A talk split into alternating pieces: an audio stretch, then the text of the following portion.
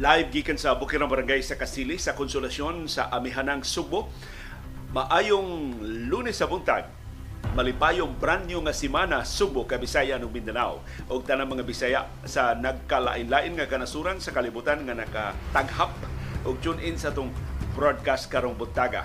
Karong buntaga, ang maayong balita ni us-us nagjutay ang amihan ang share line ang utlanan sa amihan nga bugnaw og sa init nga hangin sa Pasifiko niabot din ato sa Subo og sa Kabisayan hinaot nga muus-us pagina sa mosulod nga mga adlaw.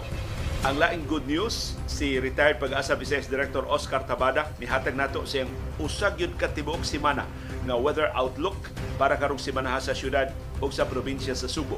Ang laing maayong balita, ang laing retiradong opisyal sa pag-asa nga taga-Argao nga naroon magtanaw nato sa Quezon City na na siya magpuyo sa Quezon City si Engineer Catalino Lucero Davis. Nihatag nato og giya unsa pagpakisayod kining mga kahimtang sa panahon sa mga cloud formations nga nasa gawas sa Pilipinas.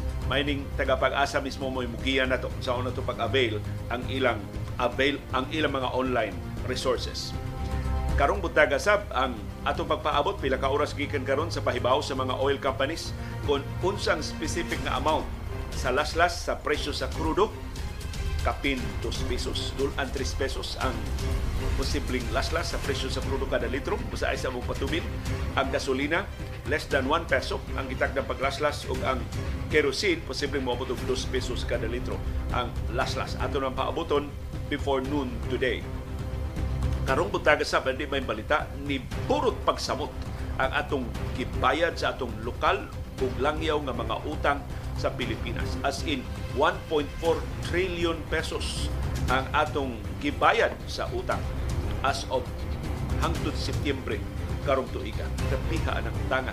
Iunsa man ang paggasto. Makakita ba ta sa bunga ng grabing utang sa administrasyon ni Presidente Ferdinand Marcos Jr. na ingo lang sumpay sa mas dakong utang gibilin ni kanhi presidente Rodrigo Duterte uban sa unong katuig niya nga termino. Karong butaga sab ang pagkumpisal sa Departamento sa Edukasyon wa sila magpaabot nga mutaas ang atong rating ining global assessment sa ato mga estudyante sa mga public schools o private schools dinhi sa Pilipinas. Timan ni ang katapusan natong PISA rating kita mo iwit sa reading comprehension. Mo improve na bata atong mahibawan inig sa resulta sa Global Assessment Test sa PISA unya sa Disyembre. Sunod buwan na. Karong buntaga sab ang pasangil ni kanhi senador Antonio Trillanes IV nga si kanhi presidente Rodrigo Duterte moy nagpaluyok sa destabilization efforts batok sa administrasyon ni Presidente Ferdinand Marcos Jr. Doon na ba siya mga ebidensya? Ini seryoso niya pasangil. Samtang ang Israel ni Tanyag pagpakwit sa mga sibilyan, labi na sa mga bata ng mga pasyente, ini mga ospital dito sa Gaza nga ilang gibombardiyuhan. Pero sigon sa mga ospital, ang tanyag sa Israel, why detalye? Wa sila kahibaw sa ano pagpakwit na di naman sila kagawas sa mga ang tagagawas di na makasud sa mga major hospitals karon sa Gaza isolated. Sa mga major hospitals sa Gaza na putol ang ilang linya sa komunikasyon. Unya nangamatay na. Ang pipila sa mga pasyente in town nga nagsalig sa kuryente para sa ilang survival. Kay manumano naman lang ang mga kahimanan karon sa mga ospital kuman naputol ang ilang mga supply sa kuryente sa pagkaigo sa ilang mga generator sa bombardiyo sa Israel sa niaging pila na kaadlaw karong buntaga sab ang update sa Philippine Basketball Association o sa National Basketball Association o ang inyong viewers views ang inyong mga opinion sa mga isyong natuki o wa matuki sa atong mga programa o sa atong kasayuran kinoy kuyan o sa labing dakong tindahan sa tibok Pilipinas. Na niya magbase sa sugo gipanag-iya sa mga gaysano ni Kompisal perti nakuha silang alkanse sa unang siyam kabuan karong tuiga tungod sa kameno sa halin o tungod sa pagtaas sa suhulan sa ilang mga trabahante nga gibando sa mga regional wage boards. Ato ng isgutan karong buntaga. Dunay daghan kay daghang salamat sa mga nabalaka nga nakadawat silang notisya nga ang akong Facebook page na hack. Mangonsulta kung Max Limpag ini sa mga kamao sa IT kamo makagiya nako kagabi nagtrabaho ko sa atong para sa atong programa karong buntag para na notice sa Facebook nga ang ilang notice nako nga dunay copyright issues ang akong Facebook page. Duha man ang atong Facebook page nga atong gigamit sa atong Sibya ang atong Sugbo ug ang magsisibya. So primero ang atong Sugbo, so kung sa, sa may copyright issues ini wa man koy wa koy gi-post nga litrato, wa koy gi-post nga kinira kinira atong programa mo akong gi-post niya. Cleared man eh kay kining mga music, kining mga ang video original man eh, ang music na akong gi gamit public library man ni sa YouTube sa Facebook. So wa ni copyright issues. So akong gi na sila gisugyot nga paagi unsa na ko pag-correct ang copyright claims. So akong gisunod ang mga paagi kunya pagkahuman kainan ko paabot og 24 hours kay ilang i-review. Pagkataon-taon karon sa kong notice para na sa akong laing Facebook page nga ang magsisibya.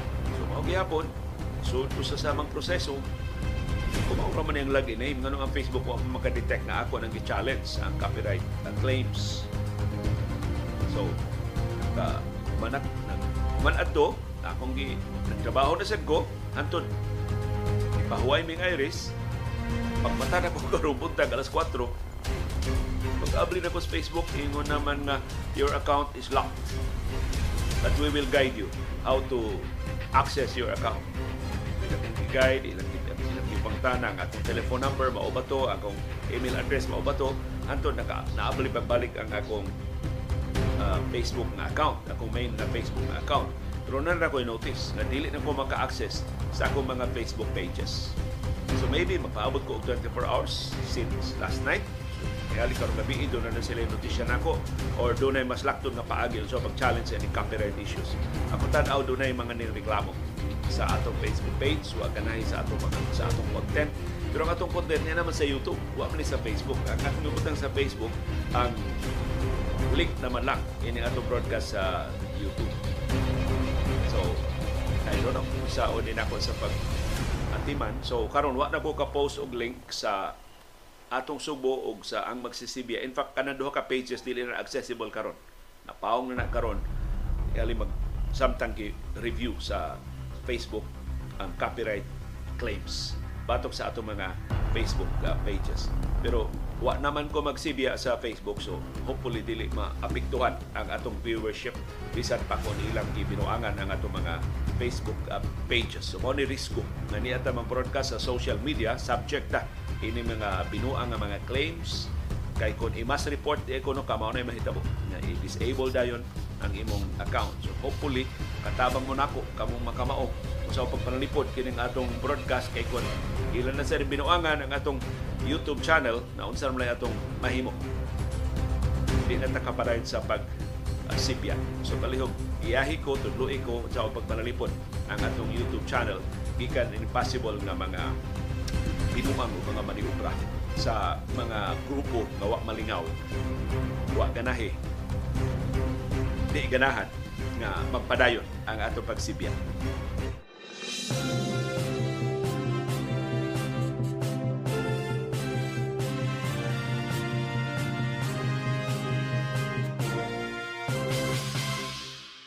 Kumusta nga itong kahimtang sa panahon sa syudad o sa probinsya sa Sugbo?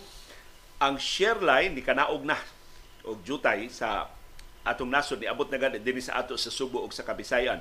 Ang share line mao nay nagdominar sa Southern Luzon nining higayuna samtang ang Northeast monsoon ni kanaog na sab.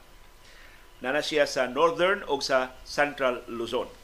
So kita dinhi sa syudad ug sa probinsya sa Subo, sa Bohol, sa Negros Oriental ug sa Siquijor sa tibok Central Visayas doon na tayo mapanganuron nga sa mapanganuron kaayo nga kalangitan. Doon na tayo patak-patak nga pag-uwan, pagpanugdog o pagpangilat tungod sa kombinasyon sa shear line o sa localized thunderstorms. So ang easterlies, gi, gi, gi, giduot na siya paubos sa amihan.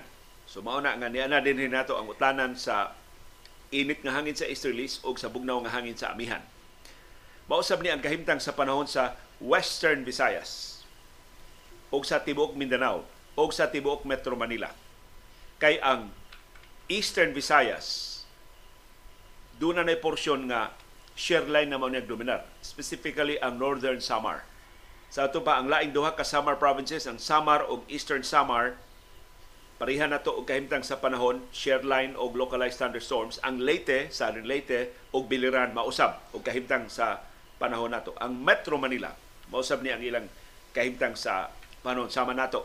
Pero ang share karon naa sa Northern Samar, sa Bicol, Aurora, Quezon. Samtang ang amihan nilapad na, niubos na gid siya na na siya sa Cagayan Valley og sa Apayao, sa Ilocos Region og sa bambahin sa Central Luzon og sa bambahin sa Cordillera Administrative Region. So, karong buntag way kusog nga huro sa hangin pero kabantay ko nga doon na katugnaw. Mas tugnaw karong buntaga diri sa amo. Dili siya tugnaw nga kana bitong kamig pero tugnaw nga consistent ba? Kana bang? Dili bugnaw nga dasmag dasmag. Mura og consistent na ang bugnaw. Diri sa among bukirang barangay sa Kasili. Bukirang barangay sa Kasili sa konsolasyon sa amin ng Subo unsa man ang inyong kahimtang sa panahon? Giuwan ba mo? Do na ba mo iuwan do na mi uwan kadiyo tra kaayo kagahapon. So nakabasa sa among palibot pero usual sa kinatibukan kagahapon perti yung inita o perting alimutan murag yung kurnuhan ang among nahimutangan diri sa kasili sa konsolasyon. Unsa may inyong kumusta inyong temperatura? Init ba sa buog alimuot? Unsa oras ang kinainitan o kinaalimuotan? Ang oras diri sa amo dayong wa pay paniud to. Perti ng initan ni samot gyud pag dayo ng alauna alas dos kagahapon sa hapon palihog ibutang ang inyong aktual nga kahimtang sa panahon sa atong comment box aron ato masumpay ining latest weather forecast sa pag-asa ug aron mas mapalapdan pa nato ang atong pag-aninaw sa atong palibot.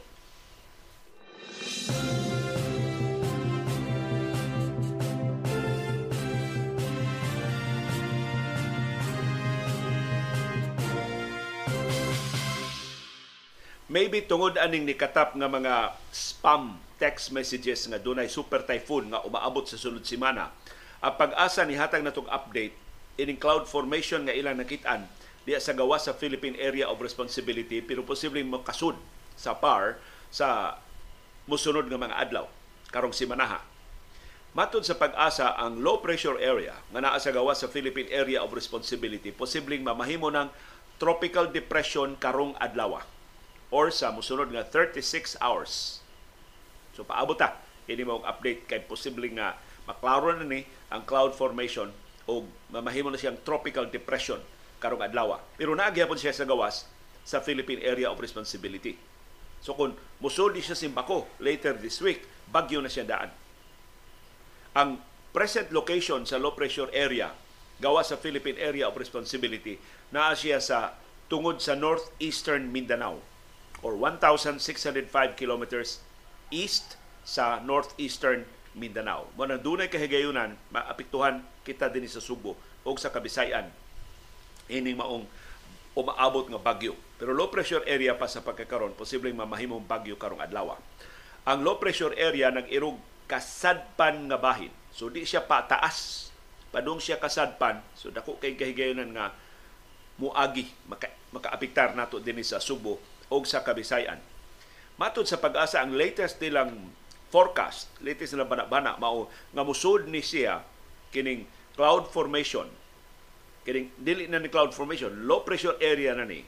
Nga posibleng mamahimong bagyo karong adlaw ilang kitagda musud na sa Philippine Area of Responsibility by Wednesday night sa Miyerkules sa gabi.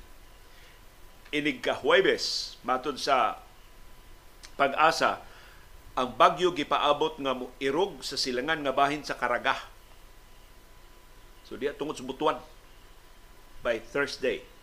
Or kung musaka siya jutay ari siya sa Eastern Visayas. Ibabaw natong jutay sa syudad o sa probinsya sa Subo. Pagkakaroon kining low pressure area tungod siyang kalayo pa sa Philippine Area of Responsibility. Ang iyang distansya 1,605 kilometers pagod Sudulan pa 2,000 kilometros ang distansya gikan sa northeastern Mindanao. So wa pa siya bisan unsang epekto sa bisan asang bahin dinhi sa ato sa Pilipinas. Kung ang low pressure area simbako mamahimog yung bagyo o makasud yun sa Philippine Area of Responsibility nganlan siya og kabayan. dili Hamas. Doon na mo mga.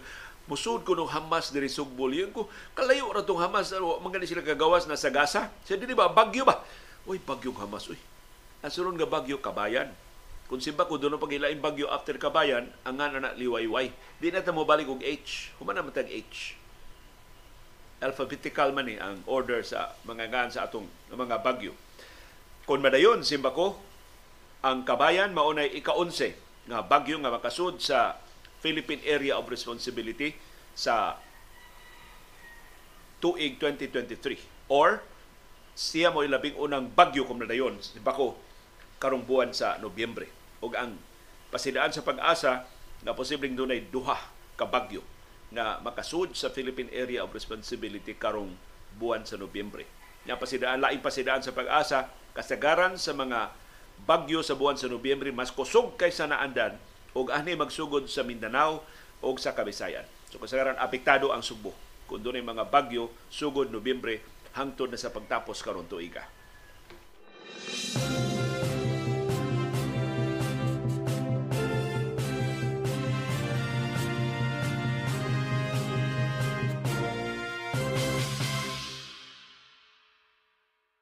Og ni ay gasa nato si retired pag-asa Vice Director Oscar Tabada ang iyang special nga 7-day localized weather forecast ug outlook para sa Cebu City ug sa Cebu Province sugod karong adlaw Lunes 13 man dayta karon November 13 hangtod unya sa November 19. Matod ni Director Tabada ang atong kahimtang sa panahon dinhi sa syudad ug sa probinsya sa Subo apektado sa localized thunderstorms nga mao'y nakaapektar sa tibok Central Visayas. So karong adlaw, November 13 ug ugmang adlaw, November 14, matod ni Director Tabada Sani. Perting hayaga na to, hot, perting inita, nya cloudy. Mapanganuron ta taud-taud dunay scattered rain showers ug thunderstorms ini kahapon dayon cloudy mapanganuron balik ini kagabi. Ang atong chance of rain karong adlaw gamay ra 50% ra ang atong chance of rain. Ang atong hangin gikan sa north-northeast hinay 10 to 15 kilometers per hour. Ang atong coastal waters slight to moderate. Luwas para sa gagmay nga mga sakyanan sa dagat. Ang temperatura 25 to 30 32 25 to 32 degrees Celsius. Ang atong heat index 39 degrees Celsius between 11 a.m. and 2 p.m. karong adlaw. November 15 unyas Miyerkules Sani gihapon og init gihapon ang atong kahimtang sa panahon doon natay patak-patak kapag uwan pagpanudog o pagpangilat inig kahapon og inig kagabi ang chance of rain 50% lang gihapon ang atong hangin gikan sa northeast amihan na ning hangina 15 to 30 kilometers per hour atong coastal waters moderate luwas para sa gagmay mga sakyanan sa dagat ang atong temperatura 25 to 32 degrees Celsius muus-us og jutay ang atong heat index so dito sa makaalimuot unya sa Miyerkules 38 degrees Celsius ang atong heat index between 11 a.m. and 2 p.m. Inig ka Huwebes, November 16, mapanganuron na mapakita usahay ang adlaw. Dunay patak-patak kapag uwan pagpanudog o pagpangilat. Dayon mamahimong mas kusog ang uwan. Inig ka hapon ang chance of rain 70% Di mo dako kay gayon sa uwan. Unya sa Huwebes. Ang hangin gikan sa north northeast mao ra gihapon ang gikusgon 15 to 30 kilometers per hour. Ang atong coastal waters moderate luwas sa gagmay mga sakyanan sa dagat. Ang temperatura musaka og jutay 26 to 31 degrees Celsius pero ang atong heat index mo us-us ngadto sa 37 degrees Celsius between 11 a.m. and 2 p.m. unya sa Huwebes inig ka Biyernes, November 17 o inig ka Sabado, November 18 cloudy, mapanganuron ang atong kalangitan. So, di na kayo hayag.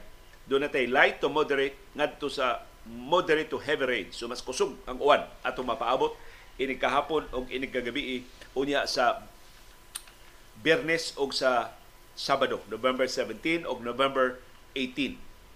Ang chance of rain, 80%. Mas dako na kay gayon sa uwan o sa weekend Ang hangin north-northeast 15 to 30 kilometers per hour. Ang coastal waters moderate. Ang temperatura 25 to 31 degrees Celsius. Ang atong heat index ug mas ubos og jutay 38 degrees Celsius inig ka alas 12 sa udto. Inig ka Domingo, November 19, Domingo ni sunod Sibana.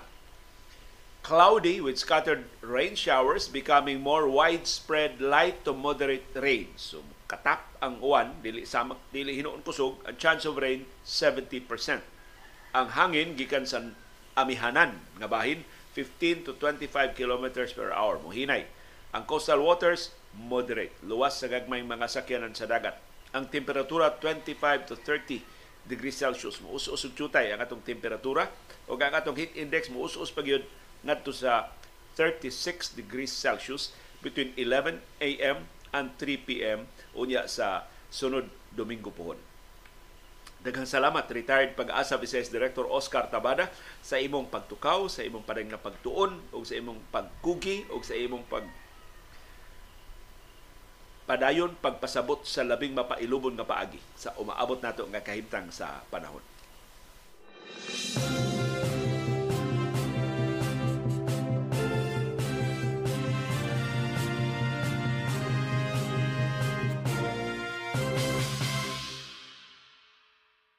Daghang salamat sa laing retiradong opisyal sa pag-asa si Engineer Catalino Lucero Davis. Taga-Argao ni pero tuan na magpuyo human siya mo retire sa pag-asa sa Quezon City.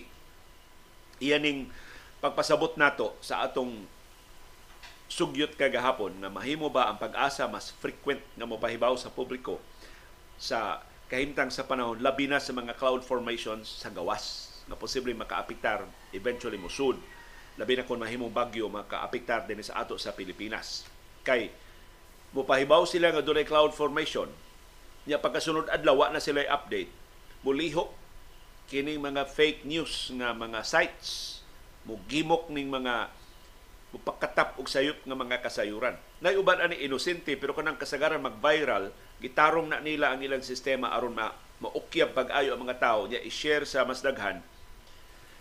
Unya makapalusot na sila sa uban nila fake news. Mao man ay usa kuno sa mga ingrediente pagpagkatap sa fake news is to set the stage. Paghanigdaan og kalibog. Maglibog na mga tao, unya maka-establish sila nga oh kini di siya o daghan di kini siya balita. Wa na. Makadudho na siya og dugang mga fake news. Ngadto sa mga tao nga mas nakatultol sa iyang site or naka na-influensya sa iyang mga kasayuran. So mato ni Engineer Catalino Lucero Davis, dunay weekly weather outlook nga kasagaran ni issue ang pag-asa kada biyernes sa kada semana. So karong dili karong adlaw, kada biyernes karong semana, kada semana ato ni atangan ang wa man ta kahibaw ini pero naa ni weekly weather outlook ang pag-asa.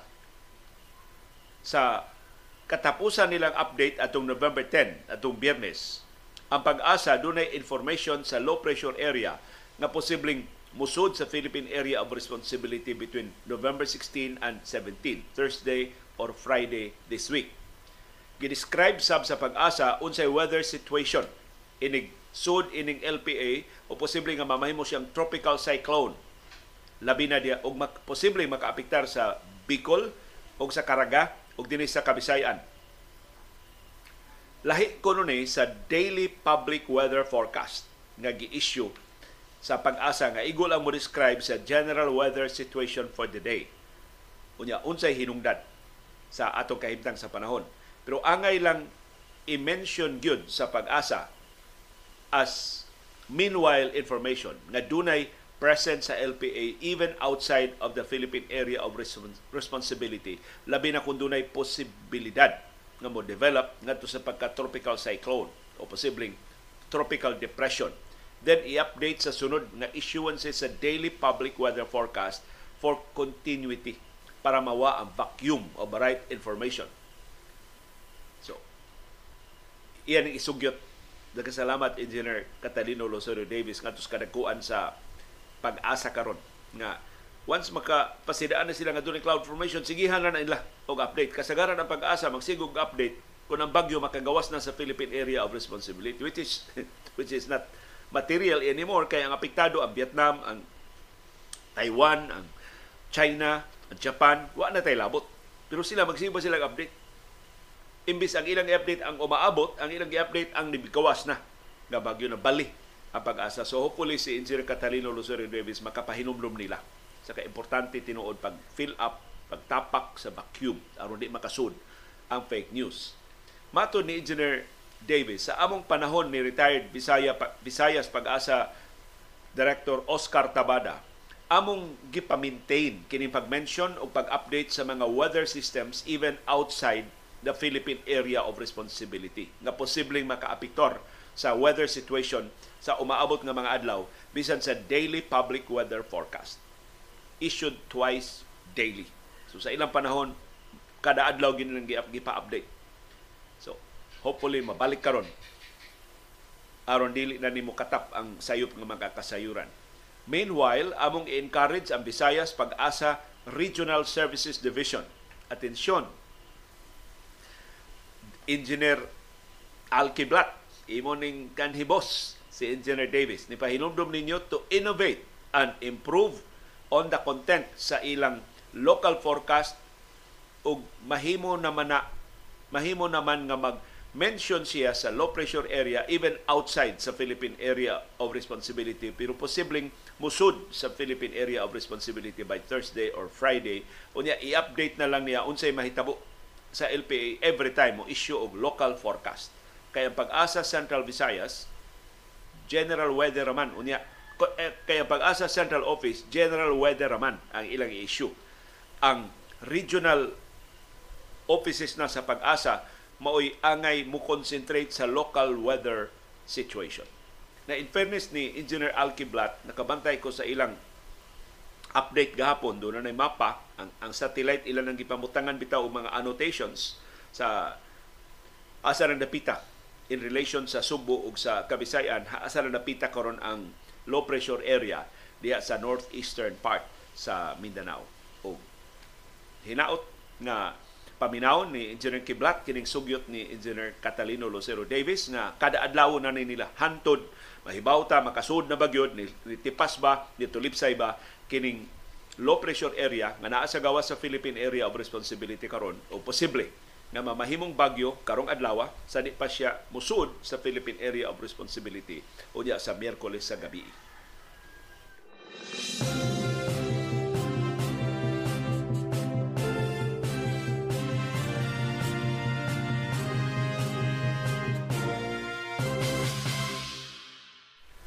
Ang maayong balita, paaboto na nga nato pila ka oras gikan karon ipahibaw na sa mga oil companies kung pila ang specific nga amount sa laslas sa presyo sa krudo, sa presyo sa gasolina o sa presyo sa kerosene.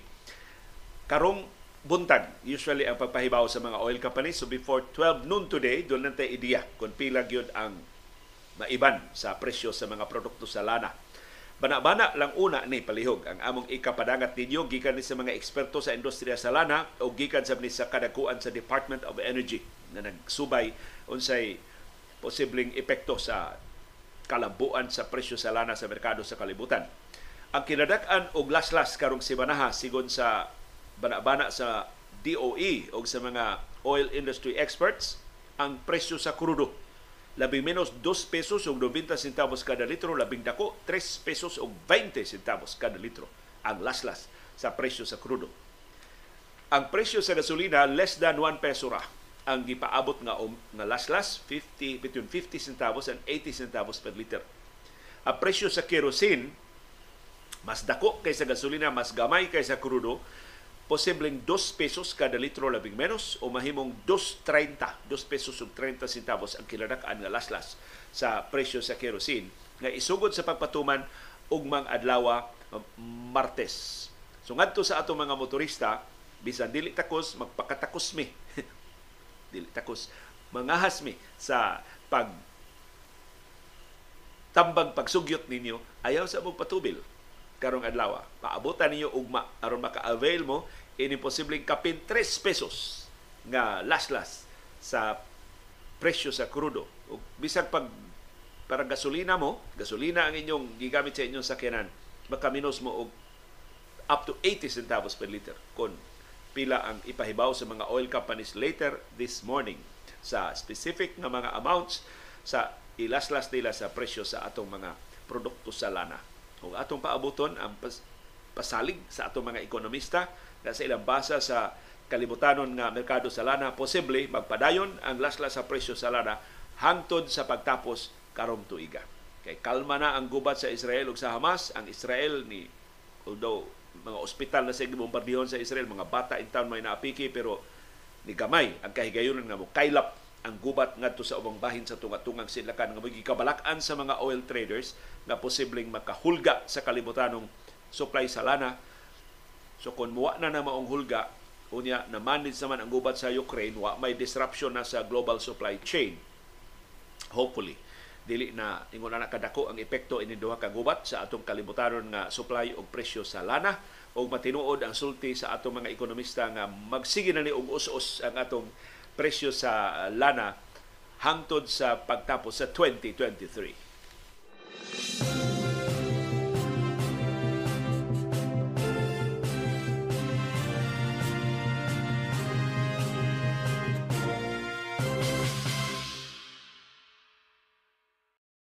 Ang di may balita ni burot ang atong gibayran nga utang.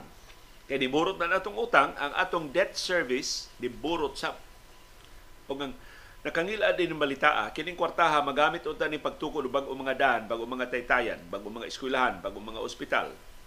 Uban pa mga dinalian nga mga serbisyo, di na ni magamit karon kay nahigot naman sa pagbayad sa utang. So hibaw mo pila ni atong gibayad na bayad sa utang sa Enero hangtod sa Setyembre karon tuiga niabot ng 1.4 trillion pesos. Labaw og 500 billion pesos kung ikumparar sa samang higayon sa niaging tuig. Dakuha sa na iban sa atong kwarta 1.4 trillion pesos pila naman na ka eskwelahan, pila naman na ka ospital, pila naman na ka kilometro sa daan pila naman na kataytayan. Ang mapasugdahan unta ana makamugna og kahigayon sa trabaho maka dasig sa atong nasunong ekonomiya. Pero nawa na kay nahigot na sa pagbayad sa atong utang. Mas dako ang gibayran sa gobyerno nga interest payments o amortization. So atong gibayran ang principal gidata-datahan atong principal bayad sa tas interest Matod sa Bureau of Treasury, ang atong bayad sa utang gikan sa Enero hangtod sa Setyembre karong tuiga ni burot ngadto sa 510 billion pesos. Ako na lang gi-round off. 510 billion pesos. Mao inapatong. So niabot na karon og 1.4 trillion pesos gikan sa 889 billion pesos sa samang higayon sa niaging tuig. So last year, from January to September, wa kaabot og usa ka trilyon ang atong gibayad sa atong utang. Ug gamay na lang kay kuwang. Karong tuiga na punan og kapin tunga sa trilyon. Kapin 500 billion. Ang specific amount 510 billion pesos ang na puno sa atong bayad sa utang karong tuiga. Mainly tungod kay mas taas mas didako ng atong utang. Since last year, pag asumer niya sa, sa katungdanan, mas paspas pang mangutang si Presidente Ferdinand Marcos Jr. kaysa ang gisundan na si kanhi Presidente Rodrigo Duterte. Pati nakuha mas utang gibilin ni Duterte.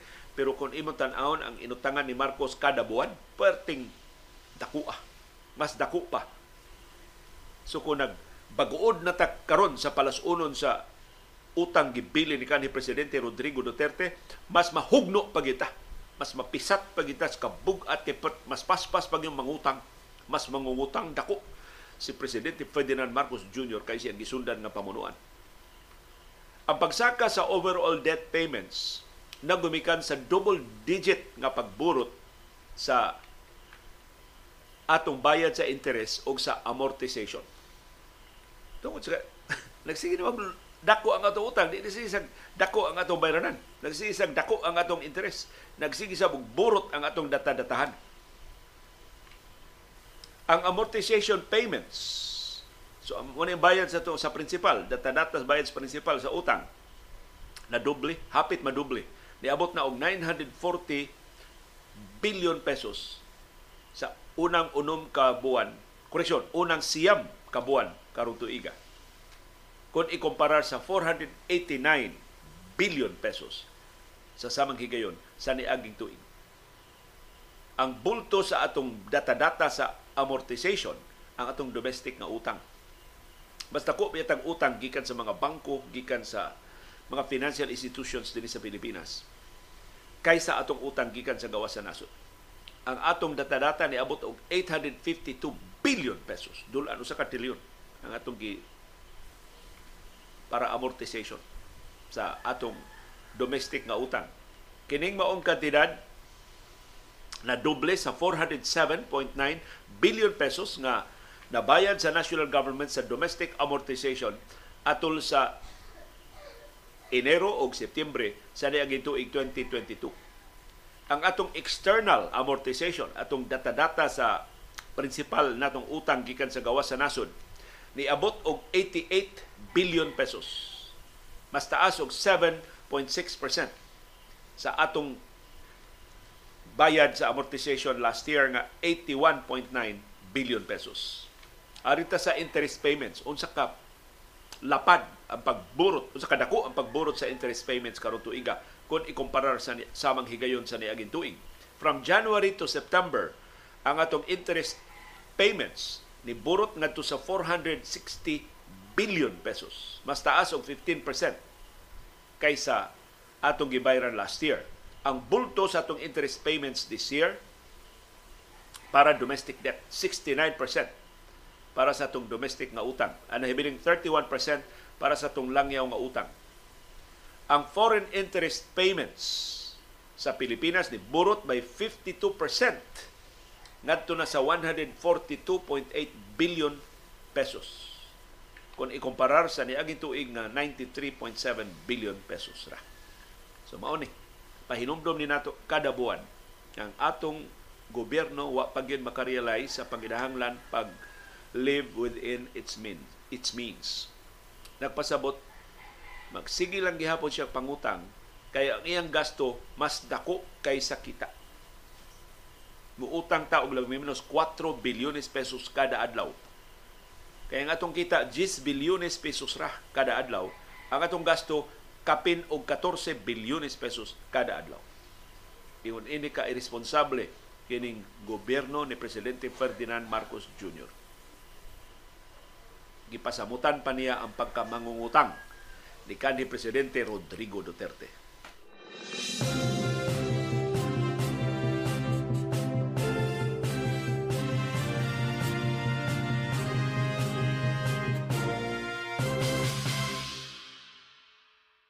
Wa magpaabot ang Departamento sa Edukasyon nga mo improve ang atong rating sa kalibutanon nga assessment sa atong mga estudyante sa public o private schools. Matod sa DepEd, wa sila mag-expect og high scores sa umaabot nga resulta sa Program for International Student Assessment o PISA.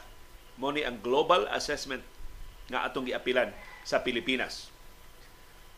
Last year, ang Pilipinas mo iwit sa reading comprehension.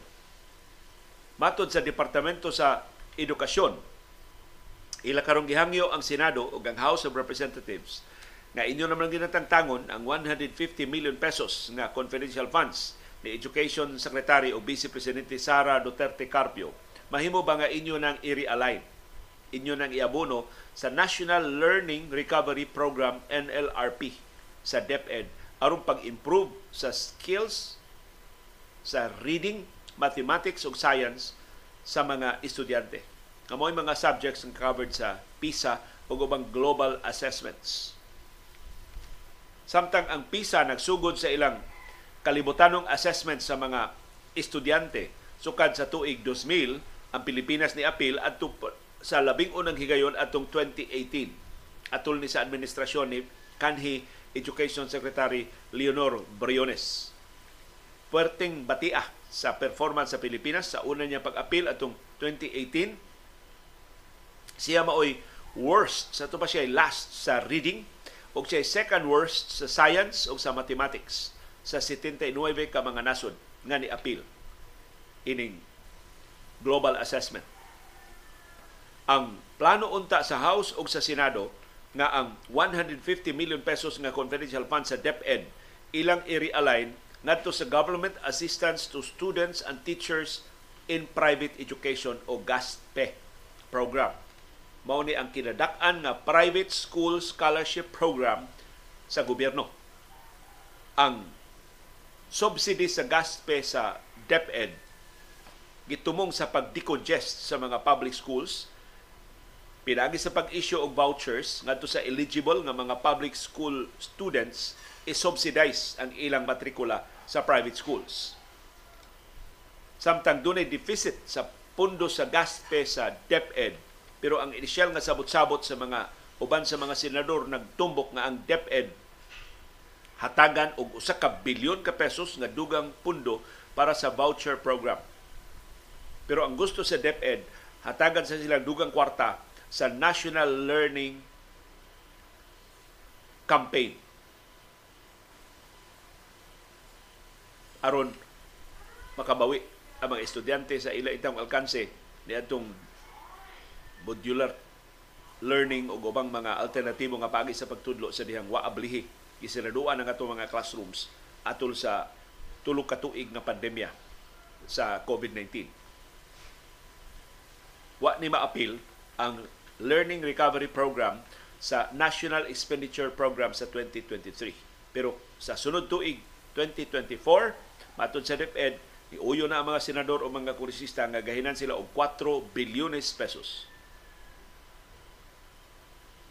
aron makadugang sa pagbansay-bansay sa pagbasa, sa siyensya o sa math sa atong mga estudyante sa public o sa private schools na kung mauni nga ang DepEd nakahibaw di ay sa kakuwang sa iyang pundo nganong in the first place nangayo man siya 150 million pesos sa confidential funds nganong wa man siya mo diretso og request og 150 million pesos para sa National Learning Recovery Program sa atong mga estudyante. So kini mga face saving maneuvers na ni sa Departamento sa Edukasyon sa kaso ni Vice Presidente Sara Duterte Carpio aron dili gid mawa ni kwartaha dili niya magamit isip confidential funds pero magamit niya sa National Learning Recovery Program. Ang kalainan mao sa confidential funds why resibuhay siya rin magbuot sa unya pagasto kining sa National Learning Recovery Program kinahanglan nga ilang issue agresibo. Gigamit yun ni para ining specific nga programa di niya magamit sa lain nga mga katuyuan sa Departamento sa Edukasyon. Ang findings sa 2018 PISA mao'y nakapugos sa DepEd ubos ni kanhi Education Secretary Leonor Briones sa pag-shift sa focus gikan sa pagpalapad sa access sa edukasyon ngadto sa pagpalambo sa kalidad sa edukasyon. Gitawag ni og sulong edukasyon program. Ang DepEd ang plano pag-improve sa quality sa basic education sa Pilipinas pinagi sa pag-review sa K-12 curriculum. So karon mo ang ilang rekomendasyon, tangtango na ang K-12 ilisa na ining matatag nga curriculum nga K-10. Pagpalambo sa mga facilities o pagpalambo sab sa teaching skills sa mga magtutudlo. Ang DepEd nagtukod sab og technical working group sa International Large Scale Assessment aron pagtuon unsaon nga mga Pilipinhon nga mga estudyante makakabot og mas taas nga score sa Global Learning Assessments. Ang PISA gitagda mo release sa resulta sa ilang mga score sa 2022 sa tanang participating countries unya sa Disyembre 5 puhon. Atong atangan ni improve ba o ni samot mapag-uso sa atong performance.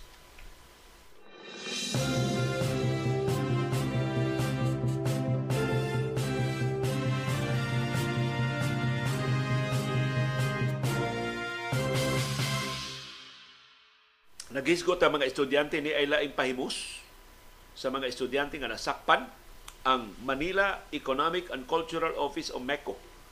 Mao ni ang atong consulate, di man ta, di man nato matawag nga consulate kay wa man tay supposedly diplomatic relations man sa Taiwan, gitawag nato og MECO.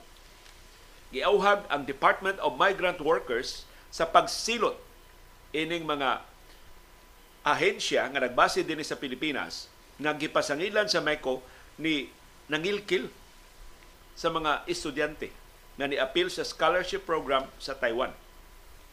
ang chairman sa MECO, nga si kanhi Labor Secretary Silvestre Bello III, niauhag sa Department of Migrant Workers pag blacklist ining mga ahensya sa Pilipinas nga responsable sa illegal nga pagkolekta og bayranan gikan sa mga scholars. Ang auhag ni Bello nanukad sa reklamo sa mga estudyante o sa ilang mga ginikanan nga dunay ahensya dinis Pilipinas nang ulikta og 45 mil pesos gikan sa kada usa sa 32 ka mga estudyante nga bag-o lang niabot sa Taipei adtong Nobyembre 2. So kikilkilan, nakuha ni kilkila 45,000 pesos ang gikolekta sa kada estudyante. Kining maong pondo sigon ining palusot sa ahensya gigamit no para sa plitihan sa eroplano, para sa paghikay sa visa, para sa pre-departure orientation seminar o PIDOS o sa uban pang mga panginahanglan sama sa Overseas Employment Certificate OEC. Matod sa MECO, nga ang mga scholars tinuod mo imo hikay sa ilang visa application so makagasto sila mo imo palit sila ticket sa eroplano dili wa na libriha sa Taiwan pero matod sa MECO kanang requirement sa PIDOS o sa OAC dili na angay ipahamtang ngadto sa mga estudyante. So kana pangwarta na na ining maong ahensya. Matod sa MECO ilang gi himo ano pagtuon ang plitiha sa aeroplano one way gikas Pilipinas padung sa Taiwan 10,000 pesos ra labing dako. Samtang ang processing fee para sa student student visa ilang gisusi sa Department of Foreign Affairs mugasto lang og sa Taiwanese government mugasto lang 2,400 pesos. So ang ang bayranan ra unta sa mga bata 12,400 pesos ra. Nganong niabot mag 45,000 pesos. Gipilo-pilo sa makadagang higayon. Mato ni Belio, ang angay pagastuhon sa PIDOS o kini requirement sa PIDOS para rin sa mga overseas Filipino workers nga mobiya sa Pilipinas aron manrabaho sa ubang kanasuran. Sila ra sad mo mukuha og OEC og mopaubos og PIDOS seminars. Ang Ministry of Education sa Taiwan ni klaro ngadto sa mga universidad o sa mga kolehiyo dito sa Taiwan nga dili mo dawat og scholars nga gi-recruit pinagi sa mga agencies. Tugidili na sa Taiwan, kay kibawang Taiwan, mangwarta gyud ang mga ahensya. Kining scholarship sa Taiwan ni offer sa mga Pilipinong estudyante og work-study opportunity. So gawas nga mo ka-eskwela sila, mahimo makatrabaho pa gyud sila dito sa Taiwan. Ang selection process gihimo pinaagi sa Congregation of Missionary Sisters of St. Charles Borromeo Scalabrinians o MSCS kinsa nagtrabaho laking labigit sa mga dioceses so gipaagi ni o mga simbahan dinhi sa Pilipinas ang pinili nga mga universidad dito sa Taiwan mao mo arrange sa internship sa mga estudyante uban sa industrial ug semiconductor companies nga nahimutang sa Science ug Industrial Park diha sa Taiwan. Ang mga estudyante doon na opportunity sa immediate employment upon graduation. So na magtrabaho paabot nila, igpaso nila sa graduasyon. Ang programa tulo ka tuig nga Bachelor of Science in Industrial Engineering, majoring in management, IEM. Gidisenyo gid sa Taiwan aron ma-integrate ang pag-eskwela ug ang pagtrabaho sa mga bata. So samtang nag-eskwela sila, maka-intern na sila, unya doon na sila isuldo sa wow ka semestre. Atol sa unang tuig, ang mga estudyante full-time na naa sa campus. Unya, tudloan silang Mandarin. Kaya mo na maka-facilitate sa ilang training.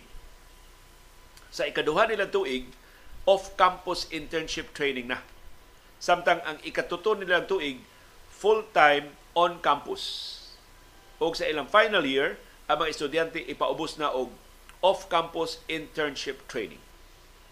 Aron nga kamao na gid sila sa ilang mga gimbuhaton. Sukad pagsugod ini maong programa atong Marso sa 2019, nakaproduce na og 201 ka mga graduado.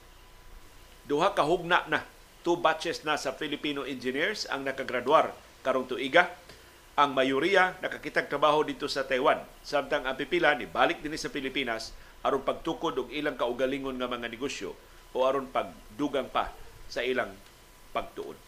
Sus kanindot ining programahan gisudlan og binuang sa pipila ka mga ahensya. So hinaot masusi sa Department of Migrant Workers kinsa maning mga agencies nga nangilkil sa mga scholars nato nga gipada dito sa Taiwan. Makadaot lang ning maong programa. Kakuyaw, kung mo ingon ang Taiwan, kung mo katarong din patuman sa Pilipinas, suspenso lang una ang programa o lang una nato, kanindot aning maong pabor o kahigayunan sa atong mga estudyante.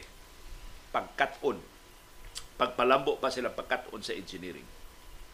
Libre ang matrikula.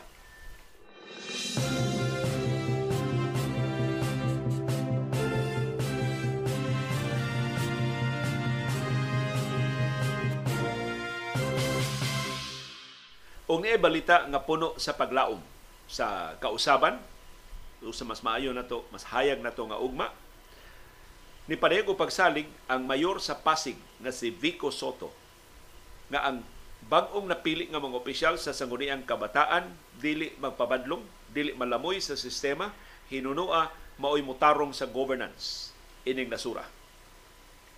Matod ni Mayor Vico Soto, ang ngayang pamatud-an sa mga opisyal sa Sangguniang Kabataan nga ang good governance posible pa uban sa mga batanon. Mura nagbugnaw nga sablig sa tubig sa atong kahugno. Na hasta SK elections doon na vote buying or ang mga SK of elect mga SK officials nag-itoy-itoy na sa mga politiko. Ipasulod-sulod na sa mga politiko.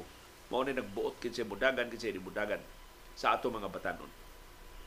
Pero gikan sa usa ka batan-o mayor sama ni Vico Soto nga masuhito nato sa aktual nga pagserbisyo sa gobyerno, doon na pa siya nakitaan nga paglaom nga ang youth leadership musangpot og good governance ining nasura. Giluwatan ni Mayor Vico Soto kining iyang mensahe atol sa mandatory training sa mga opisyal sa Sangguniang Kabataan dito sa siyudad sa Pasig. Giklaro ni Mayor Vico Soto na ang mga batanon doon ay potential to show that good governance is still possible even if some people may doubt them. Doon sukaranan ang mga pagduda batok nila pero ingon si Vico Soto mahimong kapamatudan nga posible pa ang good governance pinagi sa mga opisyal o mga sakop sa Sangguniang Kabataan. Giauhag ni Soto ang mga opisyal sa SK na pag-ulan ni daog sa niaging eleksyon pagtuman sa ilang mga trabaho sa labing tukma nga paagi sa labing matinud-anon nga paagi sa labing takus nga paagi ug sa labing makugihon nga paagi gipahinumduman sab ni Mayor Vico Soto ang mga SK officials that they are not only the future leaders of Pasig City but also the young leaders who will prove that good governance is still possible. So di lang kini mga batanon maumugod sa gusto na sa dili kining ato mga politiko karon mga laos na ni mutaliwan na ni ug mo puli kini mga batanon. So kung ang mga batanon dili na to andamon sa tarong nga panggobyerno, way mahitabo ining nasura. Pero kung karon pa lang ang mga batanon ato na sigihan og pahinumdum, ato na sigihan og maymay, ato na sigihan og enable sa pagbarog sa tinarong nga pagserbisyo sa publiko, tingali doon na patay paglaom. So, para ni Mayor Vico Soto, ang unang lakang pag motivate sa mga batanon nga mga leader, mao ang pagpahinumdum nila o pagpakita nila na good governance is still possible. Kay kasagaran gud sa mga politiko, moingon na lang ah, magtinarong ta dinhi, i-ostracize man hinon ta. Magbinuutan ta dinhi, kita man hinooy kontrahan. So mura bag dunay disincentive sa pagtinarong. Ang gibuhat ni Vico Soto sa una ni mensahe ngadto sa mga nakadaog nga mga SK officials mao ang pag-assure nila, pag, pag pasalig nila kauban sa ilang tabang, good governance is still possible. So kung doon pa'y paglaom nga matarong kining gobernuha, tingali ang mga batanon mapukaw ang ilang idealismo, maningkamot na mahimo silang instrumento sa maayo nga panggoberno. Matod ni Mayor Vico Soto, he believes that in their potential and he encouraged them to show and prove to their critics that they can serve with honesty, efficiency, and diligence tinuod doon na ba tayo kapilian?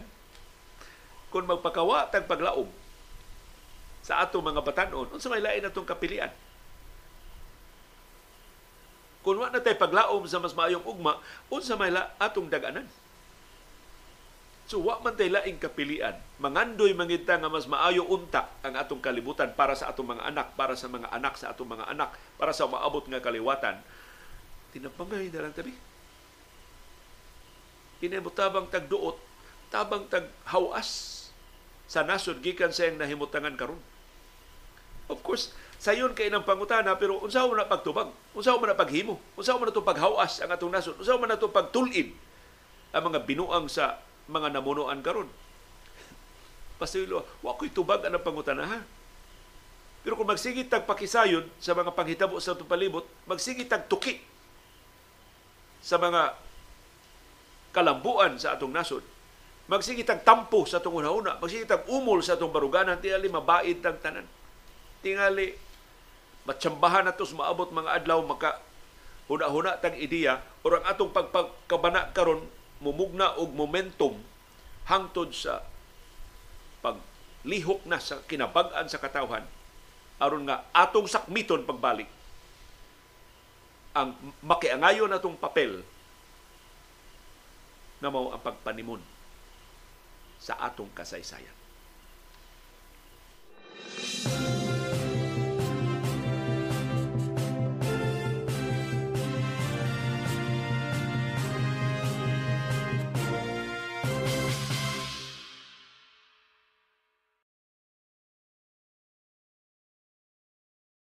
Doon ay importanteng desisyon ang Korte Suprema. Labot ining gahom sa Senado pagpapriso sa ilang mga resource persons. Kining kasuhan nanukad ni sa petisyon gipasaka sa mga opisyal sa Pharmaly Pharmaceuticals Corporation katong gipapriso sa Senado. Ilang gikwestiyon ang pagpapriso nila sa Senado. O giauhang nila ang Korte Suprema nga badlungon ang Senado tangtangon il, ideklarar nga illegal ug unconstitutional kining contempt powers sa Senado. Ang desisyon sa Supreme Court murag Solomonic desisyon sa usa ka bahin gipaboran niya ang mga opisyal sa family, sa pikas nga bahin iyang gipaboran ang mga senador. Una, matod sa Korte Suprema na lapas sa Senado ang katungod sa mga opisyal sa family na ilang gisagpa og contempt. Ikaduha, niingon ang Korte Suprema dili mahimong tangtangon ang contempt power sa Senado kay inherent na kabahin na sa gahom sa Senado pagpanday o mga balaod nun. Way mahimo ang Senado kundi sila makapugos sa ilang mga resource persons paghatag sa kinahanglan nga kasayuran pag giya sa mga magbabalaod pag umol o makiangayon ng mga balaod nun. So, sa unang bahin sa desisyon, niingon ang Korte Suprema, ang Senado had committed grave abuse of discretion sa ilang pagsag, pagsagpa o contempt o sa ilang pagpapriso sa mga opisyal sa Farmaling nga sila Lincoln Ong o si Michael Yao Hong Ming. Ang Senado kung nahinuduman, nisagpa og contempt nilang Ding og ni Yao, o koreksyon, nilang Ong og ni Yao, tungod sa paghatag nilang taphaw nga mga tubag sa mga pangutana may tungod sa kontrata sa family uban sa gobyerno atol sa pandemya sa COVID-19. Si Ong o si Yao niingon nga ang Senado nakalapas sa ilang mga katungod, nilapas sa contempt power sa judiciary ug busa ang ngayon nga badlungon sa Korte Suprema. Giawhag sa nila ang Korte Suprema pagdeklarar nga unconstitutional sa mga lagda sa Senado pag cite og contempt sa ilang mga resource persons. Ang desisyon sa Korte Suprema giluwatan ato pang Marso 28 karon tuiga. Kahibulungan, no? wow kabuan Una na pagawa sa desisyon nga giluwatan ato pang Marso. Karon pa ning buwan na nadawat sa mga senador ug sa mga opisyal sa family. Matod ining desisyon sa Korte Suprema, the order of arrest and contempt case against the two executives violated their rights to due process.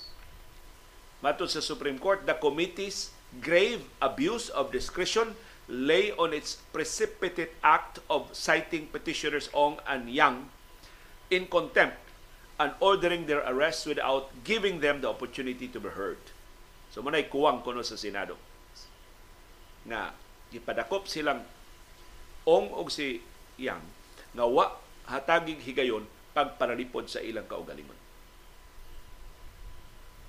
Pero samtang gipaboran ang duha ka mga opisyal sa family sa ilang pag-invoke sa ilang constitutional rights batok sa pagpadakop nila sa Senado, ang Korte Suprema ni basura sa auhag sa mga petitioners pagtangtang sa contempt power sa Senado. Matod sa Korte Suprema, ang Senado wa maka-encroach sa contempt power sa judiciary. Mao ni pasabot sa labang hukumanan sa ilang desisyon. This coercive process is essential to the legislature's discharge of its functions. To legislate wisely or effectively because they have the power to compel the availability of information necessary in shaping legislation. Giklaro sab sa Korte Suprema, ang Senate rules cannot be declared unconstitutional as it has complied with the requirements set under the 1987 Constitution.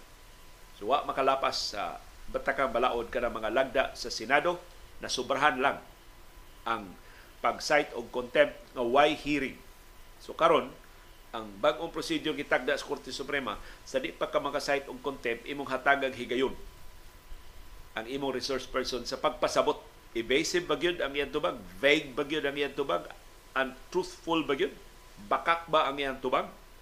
So hatagan sila og higayon sa pag pasabot sa kamakiangayon sa ilang tubang ngadto sa mga senador nga naghimo sa investigasyon in aid, hopefully, in aid of legislation.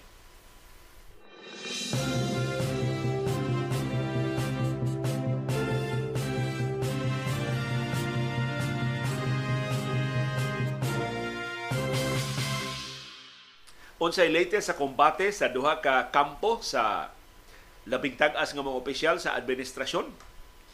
Kampo ni Presidente Ferdinand Marcos Jr. ug House Speaker Martin Romualdez ug ang kampo ni Vice Presidente Sara Duterte Carpio ug siyang amahan na si kanhi Presidente Rodrigo Duterte.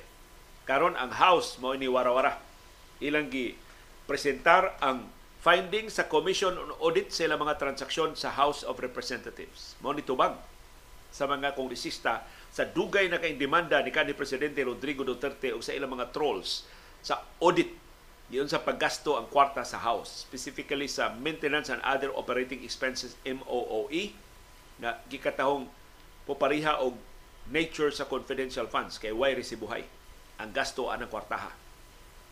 Na niangkon ang House of Representatives nga ang ni issue og clean audit report para sa House sa ikaunom kasunod-sunod nga tuig nga natapos atong December 31, 2022. Nilingiga. Kini pangangko ni sa House uh, sa sa House of Representatives ato ni susihon sa niaging unom ka tuig wa jud noy nakita ng kuha nga bisan gamay na lang usik natarong gid gasto ang tanang kwarta diya sa House of Representatives. So murag mga anghel ang atong mga kulisista, wa ginangawat nila sa niaging unom ka tuig or at least why nasakpan ang kuha na binuang sa mga kongresista. Matod sa House, kining clean audit report sa COA nagpasabot nga ang House has properly managed its financial resources and has no significant deficiencies or material weaknesses in its internal control over financial reporting.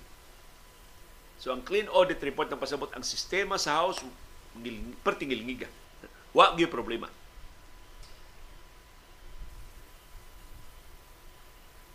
sa ilang pagduma sa ilang panalapi diya sa House of Representatives. Matod sa COA, kini pangako ni sa House dili ni gikan sa Commission on Audit. Ila lang gikutlo ang report sa Commission on Audit. Matod sa COA, no notices of suspension, disallowances, or charge were issued to the House of Representatives for calendar year 2020-22 and prior years. Why bisan usa ka notice of suspension? So wa gi anomalya. Wa gi nakita ng kuwang problema sa mga transaksyon sa House of Representatives.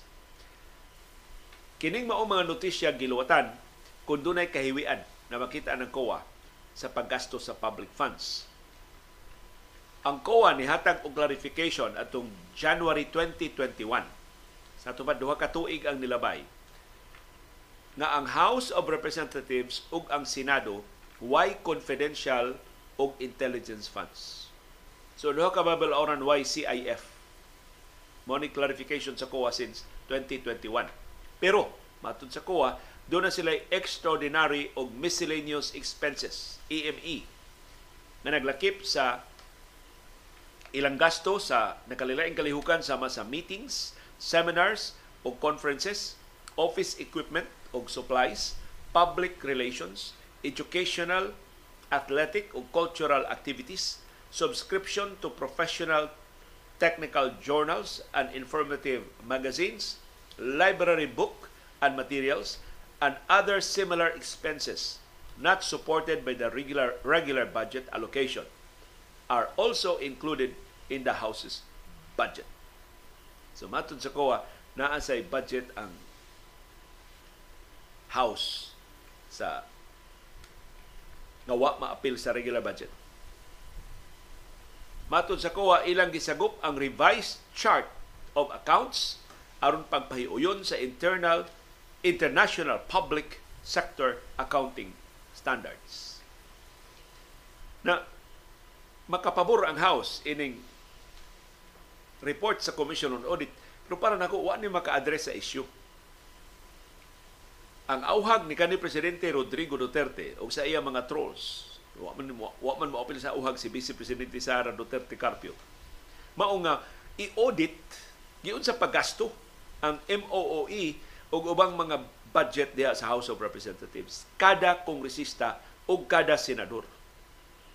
Mao nay gusto mo nay auhag nilangkan ni Presidente Rodrigo Duterte. Sama nga mao sa nay auhag sa mga taga Makabayan Block ni Vice Presidente Sara Duterte Carpio pag-audit, giyon sa niya paghurot katong 125 million pesos in just 11 days in December 2022. Ug giyon sa niya paghurot ang mas dako pa na 650 million pesos ngayong confidential funds sa Office of the Vice President o sa Departamento sa Edukasyon karong tuiga 2023. Na si Sara way wa mapakitag timaan nga mohatag siya og audit, mohatag siya og accounting, ang mga senador o mga kongresista nagpasalipod ining ilang giingon na clean audit report sa Commission on Audit. So ang duha ka grupo why mapili. Pulo sila nangayo og accounting, why ni comply.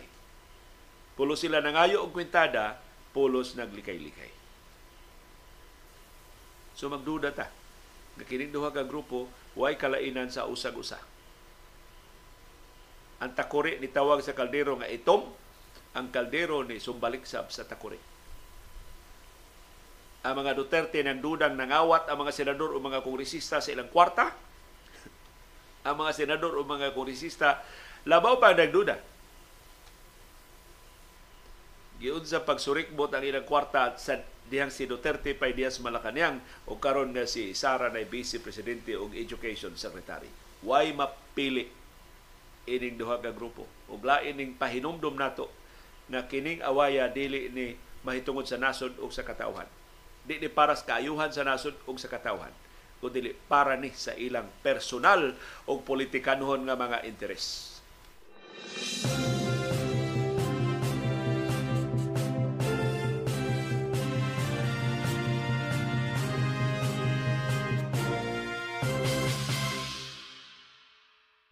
Gipasangilan ni kanis senador Antonio Trillanes IV, si kanhi Presidente Rodrigo Duterte nga maoy nagpaluyo sa destabilization, destabilization efforts sa nasod. Daghan mang mga pagduda kung kinsa may nag-destabilize, kinsa may nanghulga sa nasod, kinsa may nag-agitate sa militar, ingos Trillanes si Duterte. Ang gihimong basis ni Trillanes katong open na auhag ni Duterte na kundi mulihok ang Commission on Audit ang militar ang armadong kusog may mo audit sa House o sa Senado. Na di man na kamo mo audit ang House o sa Senado, kung saan yung pag-audit ginamit ang Armalite, kung saan yung pag-audit ginamit ang mga bomba, ang pasabot ni Duterte, kodita. Mahimo bagod ang ang ang militar? Moadto dito sa House o sa Senado, nak-nak, doon na may napo katang kindigira na nagsunod ako sa loyo, yun sa inyo pagasto ang inyong kwarta, dili na audit. Kondita na na. Pinugsanay na. Wa, wa man dungog ang militar nga diplomasya. Kung gusto kag diplomasya, ato ka sa Department of Foreign Affairs. Gusto kag audit, ato ka sa Commission on Audit. Or to some extent sa Civil Service Commission or sa buhatan sa Ombudsman. Kaya sila may makaimbestigar kung sa kamakiangayon ang mga transaksyon sa gobyerno. Pero ang armado kusog na imong palihukon, dili na audit. Dili na diplomasya. Dili na na malinawon nga paagi. Away na ang imong gusto ana. So matod ni kani Senador Antonio Trillanes IV, si Duterte di pang kadawat nga wa na siya sa gahom. O ang iyang bugtong karon dag-anan batok ni Marcos mauro man ang iyang influensya sa militar. Kay nagtuo man is Duterte nga tungod sa iyang pagdoble sa suhulan sa mga sundao ug sa mga pulis di kabalibad ang armadong kusog sa Pilipinas ug ang Philippine National Police bisan unsa iyang isugo. And I think mao ni rason ngano nga ang administrasyon ni Presidente Ferdinand Marcos Jr. na nagana pa in dealing with the former president. So mga mga murag mga trial balloons pa lang ni nagikiha og grave threat ni kongresista Franz Castro individual nga mga kongresista ni kondenar sa iyang pagpakauaw sa institusyon. Maniid pa ni ang Marcos administration unsa man kalapad ang suportang Duterte sa militar. Unsa man kalapad ang suporta sa pamilya Duterte sa kapulisan? Mahimo ba nga man-neutralize ba ni? Or mamiligro ang administrasyon. So kuha ni sila. Pulos na sila karon nagsugdanay. Unsa sila ka influential unsa ka ngilngig sa ilang gahom unsa ka malahutayon sa ilang mga puwersa. Og si Duterte, maay kayo nga ni-exploit sa sitwasyon. Sa pension reforms, wa pa to mapadlong ni Gibo Teodoro, si Finance Secretary Benjamin Diokno, doon na gina ito'y kiyaw-kiyaw. So, giminimize to sa militar o sa kapulisan, pero tinuod yun ay. Gado na kiyaw-kiyaw. Mao to si, si Gibo Teodoro, maoy nangisong. O, sa iyang credit na pahilom niya si Diokno So, posible si Gibo Teodoro, ni adto ni Presidente Ferdinand Marcos Jr. nga Mr. President, seryoso ni. Bakudita ka ini kung imo ni ipadayon ang pension reforms. So, si Marcos na ni pahilom ni Finance Secretary Benjamin Diokno. In fact, karon murag tang tangon si Diokno. Aron pag-apis sa militar. Uyon ta ni Diokno nga ang ayang pabayron ang armadong kusog ug ang kapolisan sa ilang pension system pero sa so, paglalis ala lagi armas mo ni nakapait May kay ingnon talawan ang nangagi nga mga presidente, wagi hasta Duterte wagi makahimo ani si Marcos ray makahimo ani. Talaos Marcos ni talaw sa apil. Dako kay risgo. Kay may unta og maura ni isyu Carlos Duterte. Mohip-hip sa dia og tagtangan na mong pensyon. Kaluoy ninyo sa akong panahon giduble na ko inyong sweldo, giduble na ko inyong pensyon. Kitangtangan mo anang taga Ilocos. Uy, patara lang mo Wa mo himuon diha. Kano sa amtam lihok? Sa mga ni gipasikaran ni kanis Senador Antonio Trillanes IV na si Duterte mo nagpaluyong ining destabilization efforts batok sa administrasyon ni Presidente Ferdinand Marcos Jr. Ug human ihimakak sa kapolisan na dunay destabilization efforts karon ang hepe sa kapolisan niingon na ngadto sa tanang nagplano nga mualsa batok sa administrasyon please reconsider. Nakalimot ba sila nga several days ago ningon sila wow why problema ang kapolisan kung karon ningon na sila katong dunay problema katong dunay kasuko katong wa kasabot sa mga langdas gobyerno palihog ayaw mo gamit og puwersa. Palihog ayaw mo og agitate sa mga sakop, armadong mga sakop sa kapolisan, sa armadong kusog, o ba mga uniform personnel sa gobyerno. So doon na tinuod nga destabilization efforts o ba? Kung doon naman, matod ni kani Senador Antonio Trillanes IV, ang labing dakong papel mao si kanhi Presidente Rodrigo Duterte. Apparently, dili mo tuo sa sulti ni Erap nga ang politika weather-weather lang.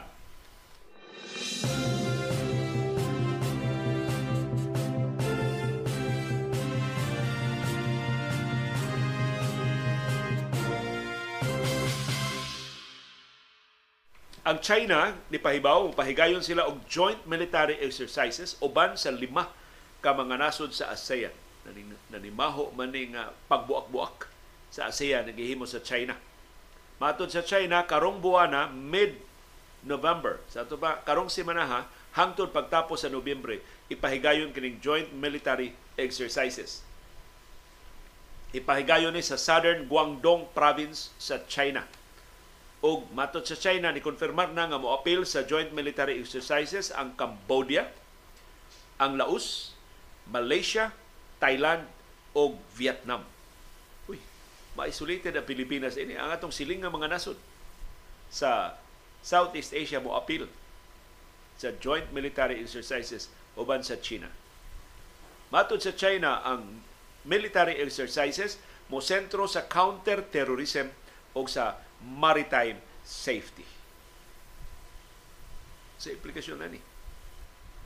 Gamiton sa China ang ato siling mga nasod batok sa Pilipinas.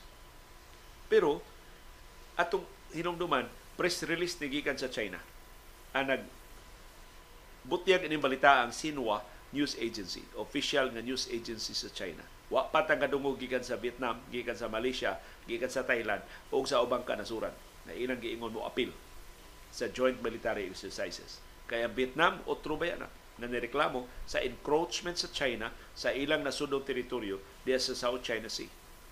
Kay dako kayong South China Sea, di lang ang Pilipinas mo na lapasan sa pangangkon sa China. Hastang Malaysia. Doon ay kabahis teritoryo diya sa South China Sea na gusto sa ilugon sa China. Pero sama sa Pilipinas, ang Vietnam, ang Malaysia, hastang Indonesia ni Sukol sa China. In fact, mas epektibo ang ilang pagsukol kaya ang China na badlong man. Wa naman mag porsigir na anad ang China dinis ato. Abot kinsa ng pagara ining China sa nangaging daghan ng katuigan nga karon imbis mo hunong ang China mas agresibo naman. Mo bombardiyo ng mga, mga water cannons mo gamit ng mga military grade nga mga laser mo bangga na mga gani sa ato mga barko. Diya sa atong kaugalingon nataran sa West Philippine Sea Maybe kay nakita sa China na Pilipinas kutubras istorya. So ma, last week, niingon ang Armado Kusog, ang mga barko sa China kina mo pahawa gikan sa Ayungin Shoal sa labing dali nga panahon. Uhuman nila nasulti wa sila gibuhat. Pagpapahawa sa mga barko diha sa Ayungin Shoal. In fact, mas daghan pag barko ang China na naglibot sa Ayungin Shoal kaysa itong mga barko sa Pilipinas. Sa latest nga resupply mission atong niaging semana, lima ang mga barko sa Pilipinas 38 ang barko sa China nga naglibot sa Ayungin Shoal. Watay daganan. Mo nang daghang maritime security experts ningon hain naman ang suportang gipasalig sa Estados Unidos ug sa ubang kanasuran sa Pilipinas. The Philippines alone cannot withstand the pressure, the aggressive harassment, bullying of China in the West Philippine Sea. Wa gidaganan ang Pilipinas. So naningil na sila karon. Perting nindutang istorya ni US President Joe Biden, ironclad ang ilang commitment pagpalalipod sa Pilipinas. O niya na, gibanggaan ng mga barko sa Pilipinas, gibombardiho na og water cannons, butaan na mga tripulante sa military grade nga mga laser unsa may gihimo sa Estados Unidos, sa Japan, sa Australia, sa South Korea, sa Britanya, sa Canada, sa Pransya. Ug ubang kanasuran nga nisaad pagpanalipod sa international law ni saad pagpatigpabaw sa freedom of navigation o sa pagtahod sa atong nadaog nga arbitral ruling in 2016 na nagkanayon ang nine dash line sa China badlis-badlis ra sa mapa why historical basis ang legal mao apangangkon sa Pilipinas sa West Philippine Sea nakabahin siyang nasudnong teritoryo. So ang kutob sa istorya, ang China magpadayon sa pagpanghasi diya sa West Philippine Sea. Ang iyan, ang gobyerno sa Pilipinas mo apura sa ubang kanasuran pero ipakita na to ang Indonesia wa man mag-apura sa wa man mag-agad sa ubang ang Malaysia wa man mag-agad sa ubang kanasuran sila pagsukol sa China maybe. Gikinahanglan ang tutay kaisog sa bahin sa atong armadong kusog wa ta manghagad og gubat pero ato lang pamatud-an sa China nga dili ta pipitsugin nga dili ta mga puti og kiting. Aron dili na siya magpatuyang na lang sa iyang gipati sa pagmanghasi nato diha sa atong kaugalingong lataran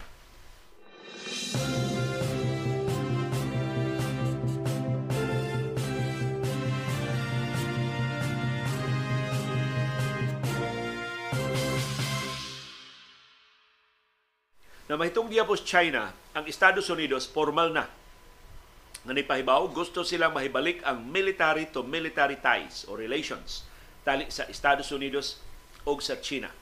Si US President Joe Biden mohimo ining sugyot sa iyang pakigtagbo ni Presidente Xi Jinping. So madayon gid ang summit nilang Presidente Xi Jinping sa China o ni US President Joe Biden anha sa Estados Unidos sa ilang summit pero dili sa White House ana sa San Francisco sa California. Pila ka adlaw na lang sa di pa ang gitakdang panagtagbo nilang Biden ug ni Xi gipahibaw sa National Security Advisor sa Estados Unidos nga si Jack Sullivan. Importante ang restoration sa military to military ties sa duha ka nasod aron kalikayan ang miscommunication, kalikayan ang miscalculation na posibleng mo resulta og di maayo na mga panghitabo.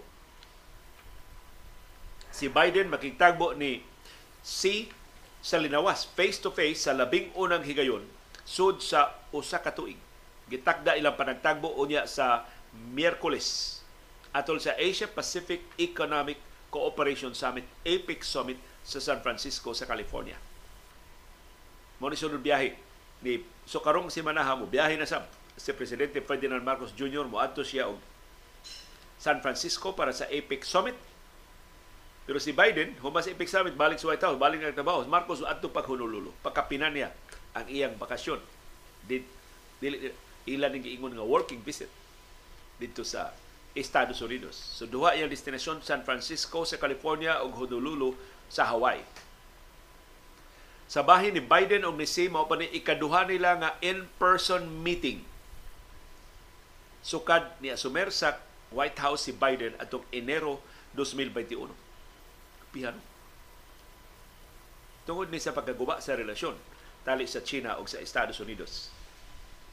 Matod sa Estados Unidos kung mahibalik ang military to military relations tali sa Estados Unidos ug sa China ila ning ipatuman sa tanang level gikan sa senior leadership ngadto sa tactical operational level apil na sa water o air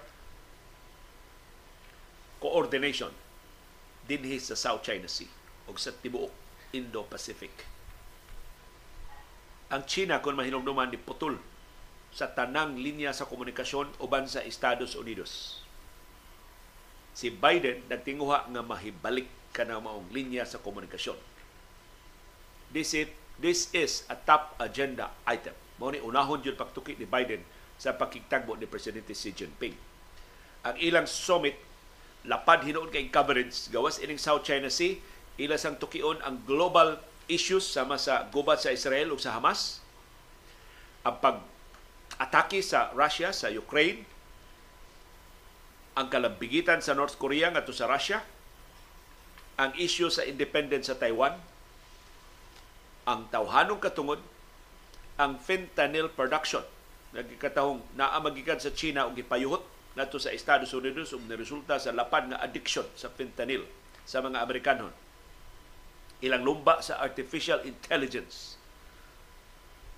Ingon man ang ilang relasyon sa negosyo na mas makiangayon sa duha ka nasod. Ang relasyon tali sa China ug sa Estados Unidos ni tibugsok pag-ayo sa dihang gipahagsa ni US President Joe Biden adtong Pebrero karon tuiga ang ginudahang Chinese spy balloon nga nisud sa airspace sa Estados Unidos. Apan mga opisyal sa administrasyon ni Biden nagsige na og duaw sa Beijing, nagitagbo na sila mga counterparts aron sa pagpalamo pagbalik sa komunikasyon o sa pagsalig sa usag-usa. Pato pa abuton unsay mahitabo ining summit ni Biden o ni presidente Xi Jinping kung matarong na ang ilang relasyon di na sila magsinigais mata diri sa South China Sea hopefully magka-benefit ang Pilipinas maibanan ang atong giisip nga labing seryosong hulga sa atong nasudnong seguridad o nasudnong teritoryo.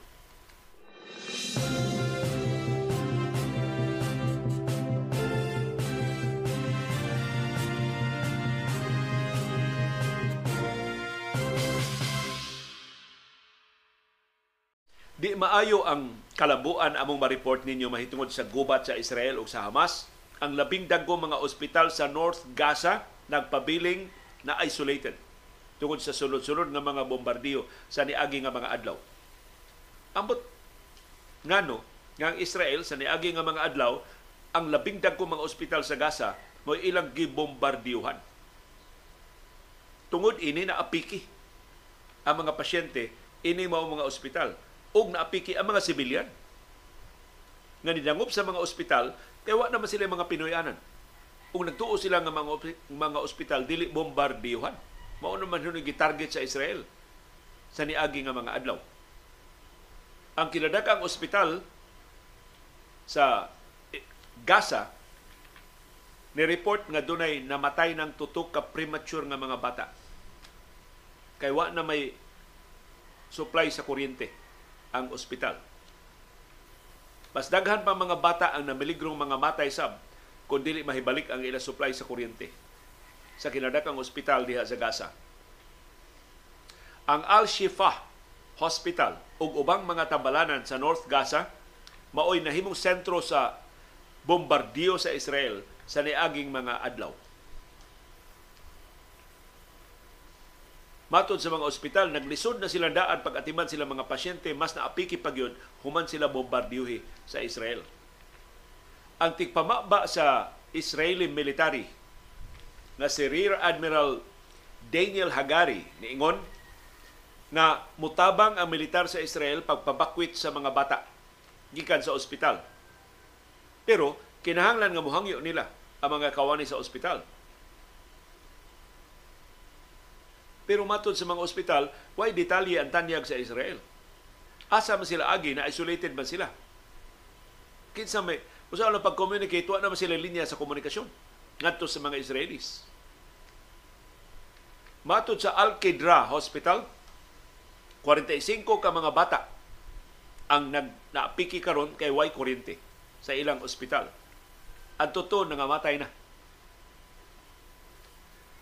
Unya bisan sa tanyag sa Israel, wa sila sultihi unsaon sa paggawas sa ilang mga ospital nga dili siya mamiligro sa nagpadayon nga bombardiyo. Usa ka doktor sa na-isolated nga ospital dito sa Gaza niingon na ang pagbombardiyo sa ilang building nga nahimutangan sa mga incubators nakapugos nila pagbakwit sa mga bata ngadto sa ubang mga kwarto So ila na lang gibutang intaw ng mga bata imbis sa incubators kay naguba man ilang incubators wa naman sila kuryente ila na lang gipahigda mga bata sa ordinaryo nga mga higdaanan. Doon na sila gagmay pa nga generator mao na lang ilang gipaandar para nga ang ilang air conditioning unit mapaandar nila o maibanan intaw ang kabugnaw, madugangan ang temperatura. Mura na lang sa incubator ba ang kwarto nga nahimutangan sa mga bata. Sa Indonesian Hospital diha sa Gaza kining diha sa Beit Lahia sa amihanang Gaza gihapon usa ka batang lalaki ang gidali sa pagsud tungod kay ang iyang nasamdan siya sa dihang gibombardiyohan ang ilang Pinoy-anan na igo sa Israeli missile. Na igo ang iyang o, nagkadugo, pero dili maka-perform og surgery ang ospital tungod sa pagkaguba sa ilang kahimanan o sa ilang mga ekipo.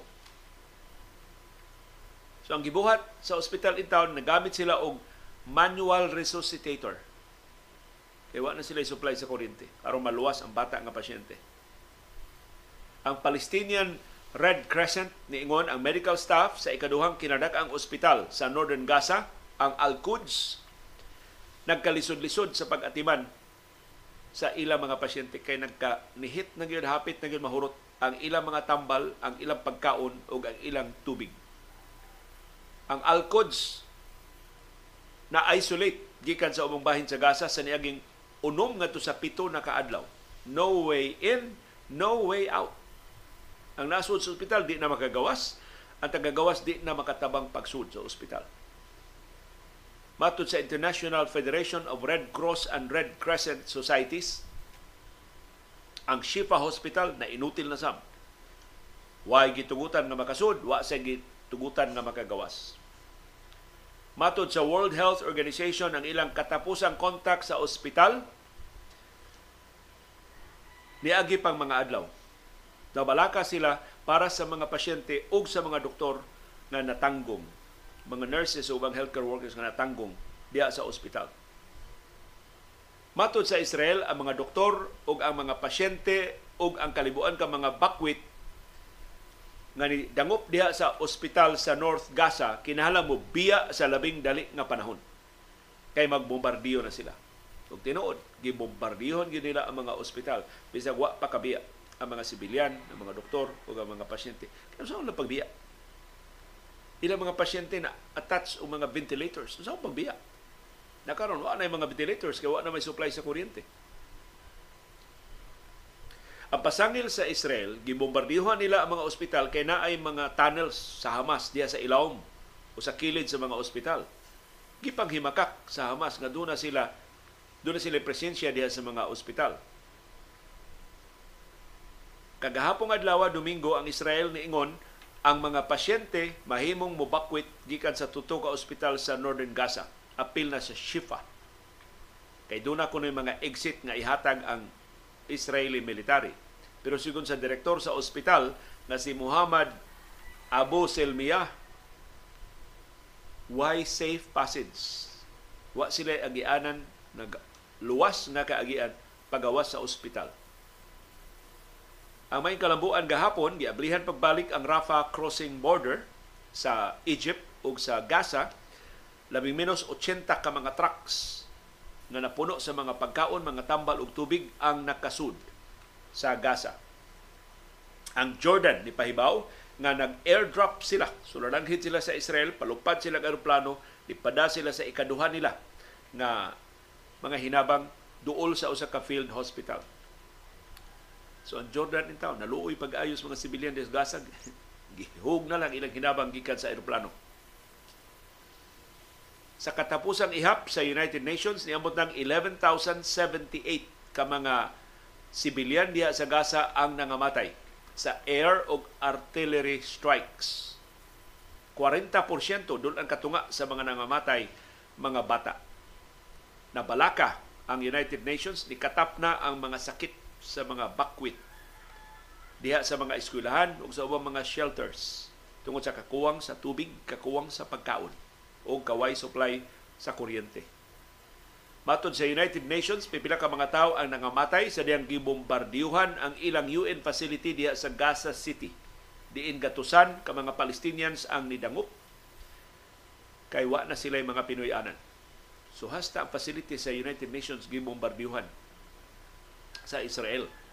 Sa buwag nga insidente, ipakita sa Agence France Press ang footage sa ilang kamera nga dako kaing lungag sa tunga-tunga nga bahin sa compound sa eskwelahan nga giduma sa United Nations ang giigo sa airstrike sa Israel. Kalibuan ka mga sibilyan ang nidangop sa eskwelahan isip ng taguana nila gikan sa bombardiyo sa Israel. Sa iyang bahin si Pope Francis, nisubli siya ang auhag pagtapos na sa gubat sa Israel o sa mga Palestinians. Ni auhag si Pope Francis nga dugangan pa ang humanitarian aid ngadto sa Gaza. Enough, enough, brothers, enough mao na mensahe ni Pope Francis atul sa iyang pagpangaliya sa Angelus dito sa St. Peter's Square. Mato ni Pope Francis ang mga samaran sa Gaza nagkinahanglan og dinalian nga tambal og dugang nga proteksyon para sa mga sibilyan. Kisubli sa ni Pope Francis ang iyang auhag sa Hamas pagpalingkawas nga way kondisyon sa tanan nila nga mga bihag atol siyang mensahe sa kalibuan ka mga Katoliko sa St. Peter's, Peter Square, siyang weekly Angelus Prayers. Si Pope Francis niingon ang mga armas dili gyud makahatag og kalinaw. Makapalapad lang hinuon sa kagulian. I am close to all those who suffer, Palestinians and Israelis. Mato ni Pope Francis, nangaliya siya para nila.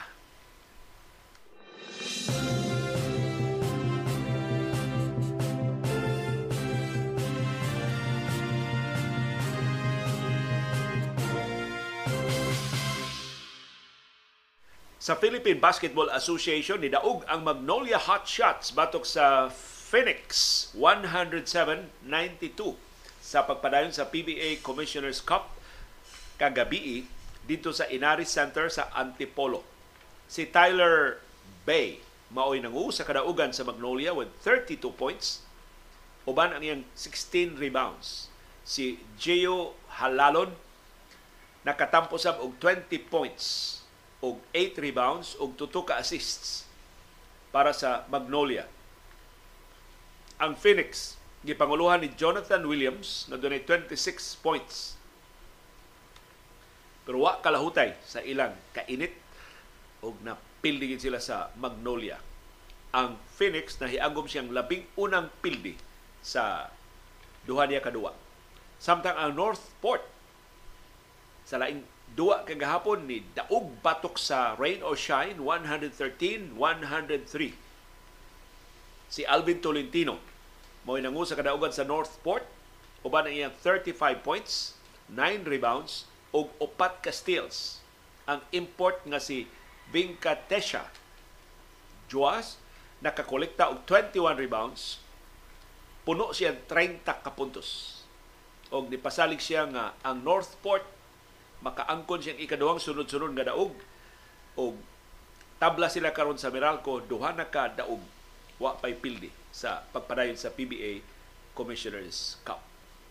Kamantay mo papadua ang mga maayo nga mga teams sa PBA Commissioners Cup kini bang PBA hasta sa ilang mga lagda murag dunay pabor-pabor. Nguro ba og ang mga pipitsugin nga mga teams mo unang paun, una ang mga matugan nga mga teams mo nang di ba balanse ang Philippine Basketball Association. Why parity ang, ang PBA? Hasta sa scheduling sa mga duwa, klaro kay nga dunay pabor-pabor. Pero mao ni labing na kong problema karon sa Philippine Basketball Association, ang labing ligon nga mga magdudua naa magponsisok sa labing dagko nga mga team San Miguel Beer, Hinebra San Miguel, TNT o nga mga teams silang uban teams ni Manny Pangilinan o ni Ramon Ang Gamay lang kay pisik sa mga magdudua ang tuwa sa mas gagmay nga mga teams. So para sa mga fans sa Philippine Basketball Association, unya na lang may mananaw. Magsangka na ang Beerman o ang Hinibra. Doon na duwa ang TNT. Maura man na doon na daganan ng mga teams. O mao na, mingaw ang venue sa mga duwa so far sa PBA Commissioner's Cup despite the seven-month absence sa mga duwa sa PBA tungod sa pagpangandam sa nangagi nato nga mga international tournaments apil na sa World Cup sa basketball o sa Asian Games dito sa China.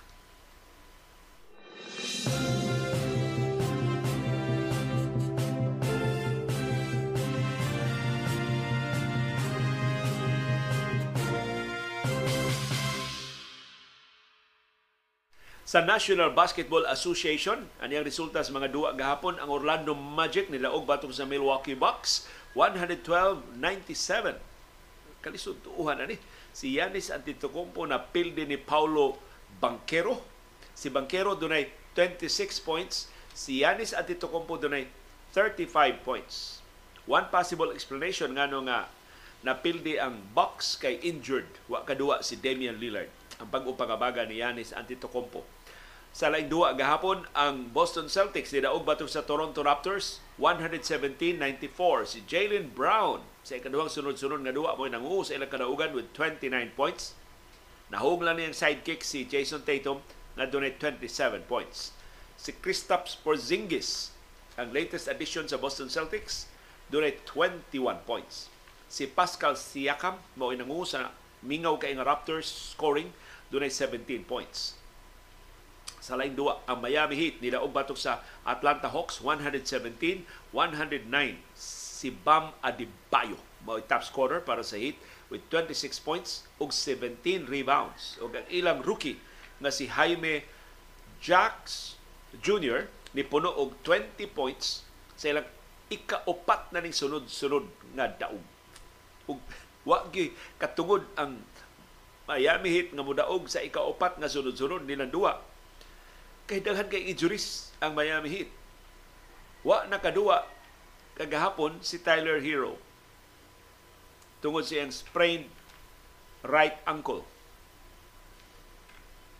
Samtang wasab kaduwa si Jimmy Butler tungod sa personal reason. Si Hero gitagda makabalik in at least two weeks. Maka, ma-miss niya ang NBA action sa musulod nga duha ka semana.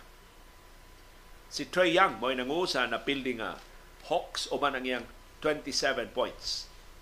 Sa laing duwa gahapon ang Cleveland Cavaliers ni daog batok sa Golden State Warriors. Upset ni ang nahitabo. 118 ang Cavs, 110 ang Warriors. Si Donovan Mitchell dunay 21 points. Si Stephen Curry dunay 30 points. Perting inita ni Curry. Ningig ang scoring ni Stephen Curry sa pagsugod sa NBA season karon tuiga. Pero si Draymond Green wa makatabang na ejected siya with only 8 points. So, nakabita ang Cleveland Cavaliers sa Golden State Warriors.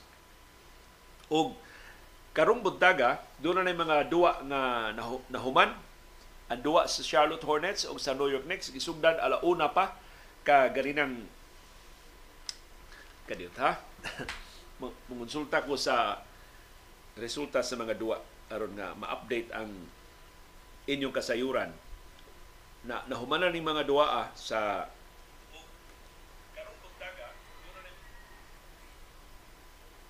ato tan-awon ang resulta sa mga duwa. Alauna karong hap ganin ang kadlawon ang Charlotte Hornets nanung sa New York Knicks. Niya na, resulta ni daog ang Knicks na panalitban sa New York Knicks ang ilang home court sa Madison Square Garden 121 129 ang Knicks 107 ang Charlotte Hornets. Alas 4 ganin ang kadlawon ang Washington Wizards nanong sa Brooklyn Nets. Nahumana ang duwa, nidaog ang Nets. Napanalitdan sa dagilang home court 102 against 94. Alas 4.30 ganin ang kadlawon ang Memphis Grizzlies nanong sa Los Angeles Clippers ni daog ang Grizzlies na unsa man ang Clippers. Sige na nagkapildi ang Clippers nga nanaunta nila si James Harden. Ang Grizzlies 105, ang Clippers 101. Unya, bag-o lang nagsugod ang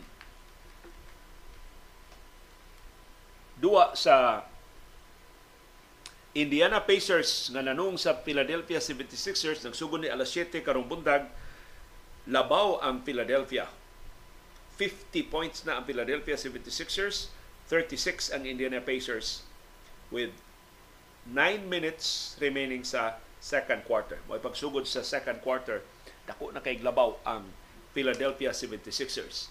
Alas 8 karong buntag, hapit na magsugod ang duwa sa Dallas Mavericks nga manung sa New Orleans Pelicans. Alas 8 sa karong buntag ang Detroit Pistons manung sa Chicago Bulls. Alas 8 karong buntag ang Denver Nuggets ang defending champion sa NBA manung sa Houston Rockets. Uy, masukod ang ka, andam nas mga batanon gipanguluhan ni Jalen Green ug sa ilang head coach si Amy Uduka batok nilang Nikola Jokic ug kaubanan sa Denver Nuggets. Alas 8 karong buntag ang Miami Heat Mo'y latest nga manung ni Victor Wembanyama sa home court sa San Antonio Spurs dito sa Texas. Alas 9 karong buntag ang Oklahoma City Thunder manung ni Kevin Durant ug kaubanan sa disyerto sa Phoenix, Arizona adto sa home court sa Suns. Alas 9 imidya karong buntag ang Minnesota Timberwolves mao'y manuktok sa home court sa Golden State Warriors. Ug alas 11 karong buntag ang Portland Trail Blazers manung sa Los Angeles Lakers. Konfirmado na dili makaduwa si LeBron James tungod sa kasakit sa iyang tuhod na injured si LeBron James sa ilang sangkas niya adlaw sa Phoenix Suns diyang nabanggaan ang iyang tuhod ni Kevin Durant.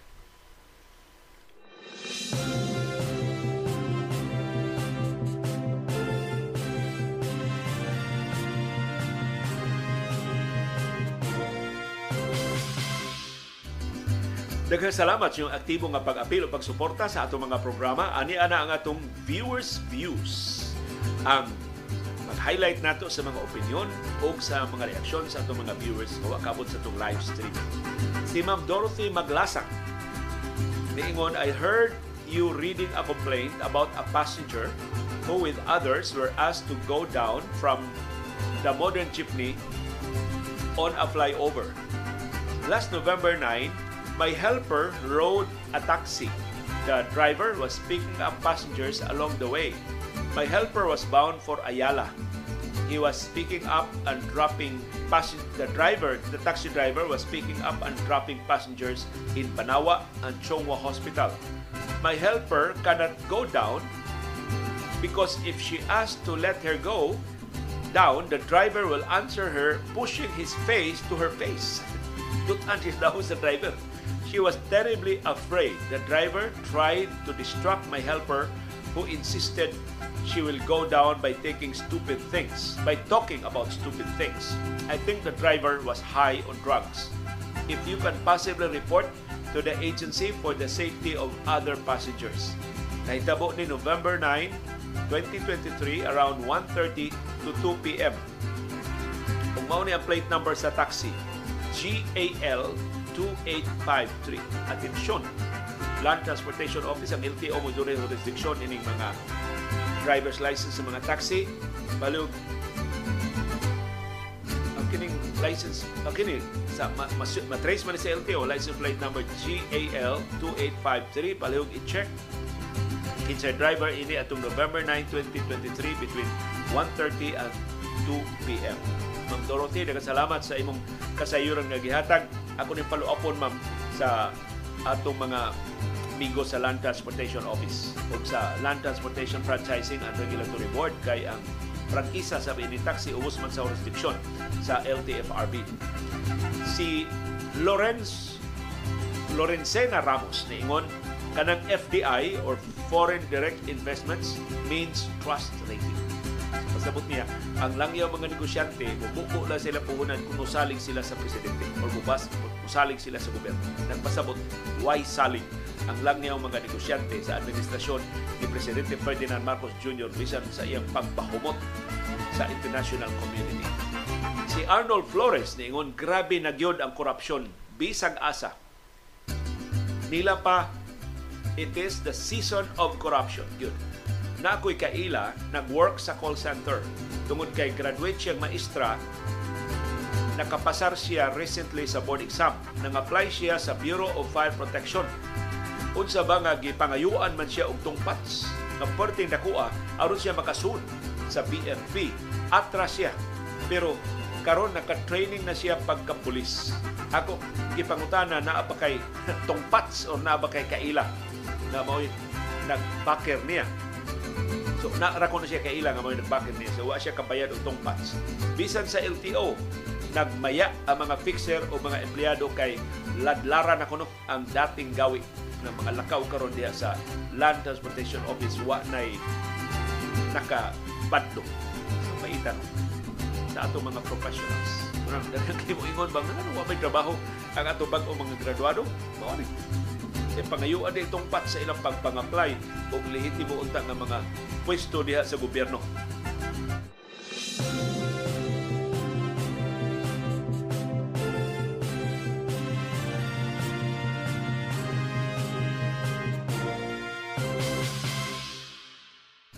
Ug sa atong viewers views part 2 reaksyon na ni sa atong panahon dayon kilom-kilom kagahapon naghisgot ta sa sugilanon sa pagdagit ug hantod karon wa na intawon mapakita pagbalik si Padre Rudy Romano gidagit siya July 11, 1985 diya sa Barangay Tisa sa Cebu City between 3.30 and 4 p.m.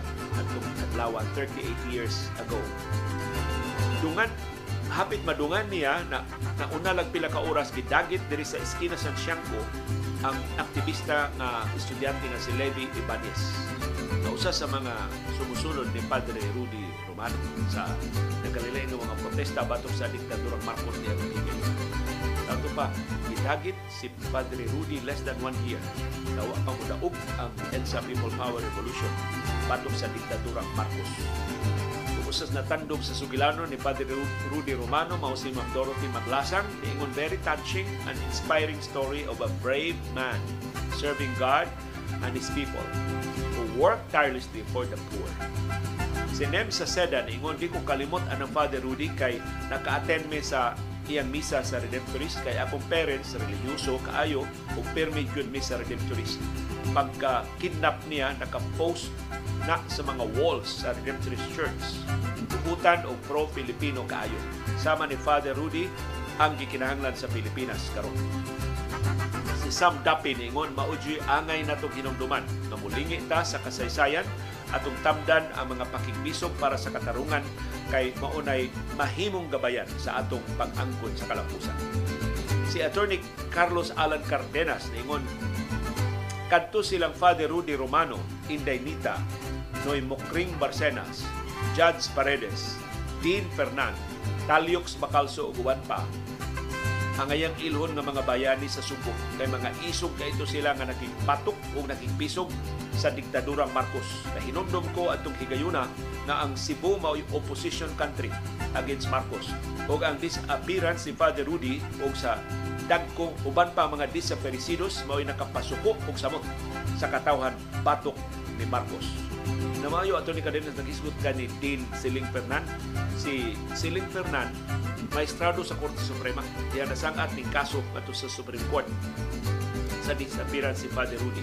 Tungod sa kamanlaki siya mga abogado ni, ni laban sa kausa ni Father Rudy si Attorney Al Surigao, si Judge Menmen Paredes, si Attorney Mokring Barcenas, o ang ilang counterpart dito sa Manila ang kinakusgan sa flag sa Free Legal Assistance Group ni itong higayuna si kanhi Senador Jose Diokno. Pagkahumanan sa kaso, sige pa man itong papangita ni Padre Rudy, ang mga pare ni Redemptorista ni Duol ni Siling Fernan. The Justice nga naman ito. Ang kaso ni Padre Rudy, wa man prosper. Ingon si Siling Fernan, wa manggunit, wa manggunit corroborated witness. Usa na may witness na ito, katulad si Andres Suson. Kunya, kung doon na pa kung tayo laing mulupyo sa tisa na naka-corroborate sa testimonya ni Andres Suson, kung prosper tong kaso batok ni Wilfredo Boy Dagatan o siya mga superior sa military intelligence. Boy di pa sa nilang dagit hangtod karon ni Tago wa gyud magkukan hain si Father Rudy Romano. Si Roderick Avancenia niingon katong case ni Father Rudy Romano usa to sa nagpamata nako sa kadautan sa diktadura. Of course wa ko madani dayon kay hasta ubang miyembro sa simbahan ug ubang religious orders ni pasangil man pod niya nga komunista. Pero nakaamgo ko nga kadtong tanan black propaganda rato. Mo usa sa mga example sa red tagging. Listening sa imong asoy sa iyang kinabuhi nakapakumbinser nako nga he was the embodiment of Christ. He gave up a life of wealth so that he can serve the less fortunate who knows God always works in mysterious ways. The Rudy's case and those unsolved cases will be unraveled o mauni ang upahamtang o justisya batok sa mga nanaugdaog sa panahon sa diktadura. Tanawa, buhi pa si Enrile. Di ka tungod kay daghan pa kay siya og tulupagon. Si Kendrick, niingon ang balaod kung maulay sa ligan dili sa tanang panahon makahatag og hustisya sa mga biktima. Tungod sa kalisod pagprobar sa krimen. Mao nga usahay maahat ang mga biktima sa pagkumkum sa balaod ngipon sa ngipon kinabuhi bugti sa kinabuhi. Alam nako mao nay labing epektibong paagi sa pagpaningil og hustisya. Ang dili mahimo sa balaod himuon sa mga kadugo sa biktima. Kung endorse ito si Luke ni Ingon nalingaw kay ko naminaw sa mga Binisaya nga idioms you mentioned bitaw it's raining cats and dogs in old England they used to make thatched roofs and the cats and dogs used to climb and hide there. So when it did rain, those animals would jump out of their hiding places. Mauni ang akong nasabtan nga sa saying nga it's raining cats and dogs. And also, ni-enjoy jud ko sa imong report sa history sa National Steel Corporation. Very informative. Is it that how South Korea started to become what they are now?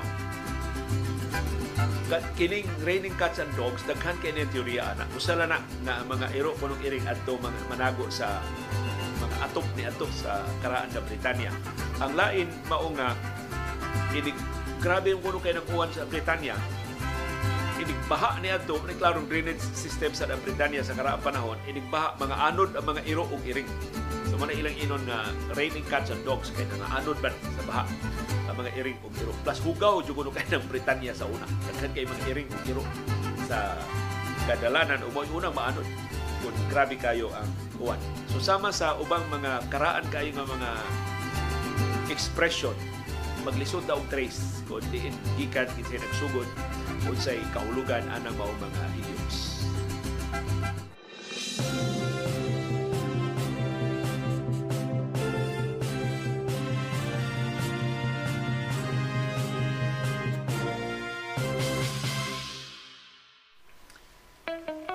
Dunay daghang matang sa kasayuran. Dunay kasayuran pinadailang dali ra kay mahibawan. Dunay si kasayuran gitaguan, hilumluman angayang kuy-kuyon sa katawan.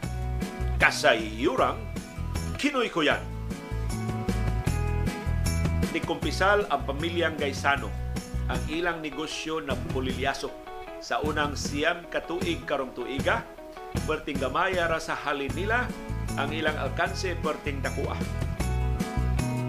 ang kumpisal giluwatan sa Metro Retail Stores Group karong sa diaging semana report sila nga dako ang alkanse nila 36.5% ang decline sa halin nila sa unang siyam kabuan karong tuiga.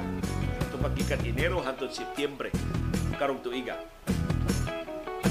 Matod sa pamilyang Gaisano, apiki ang ilang negosyo tungod sa salin pa sa pandemya na nalibkas karong pampago ug tungod sab sa mga wage orders nga giluwatan sa gobyerno.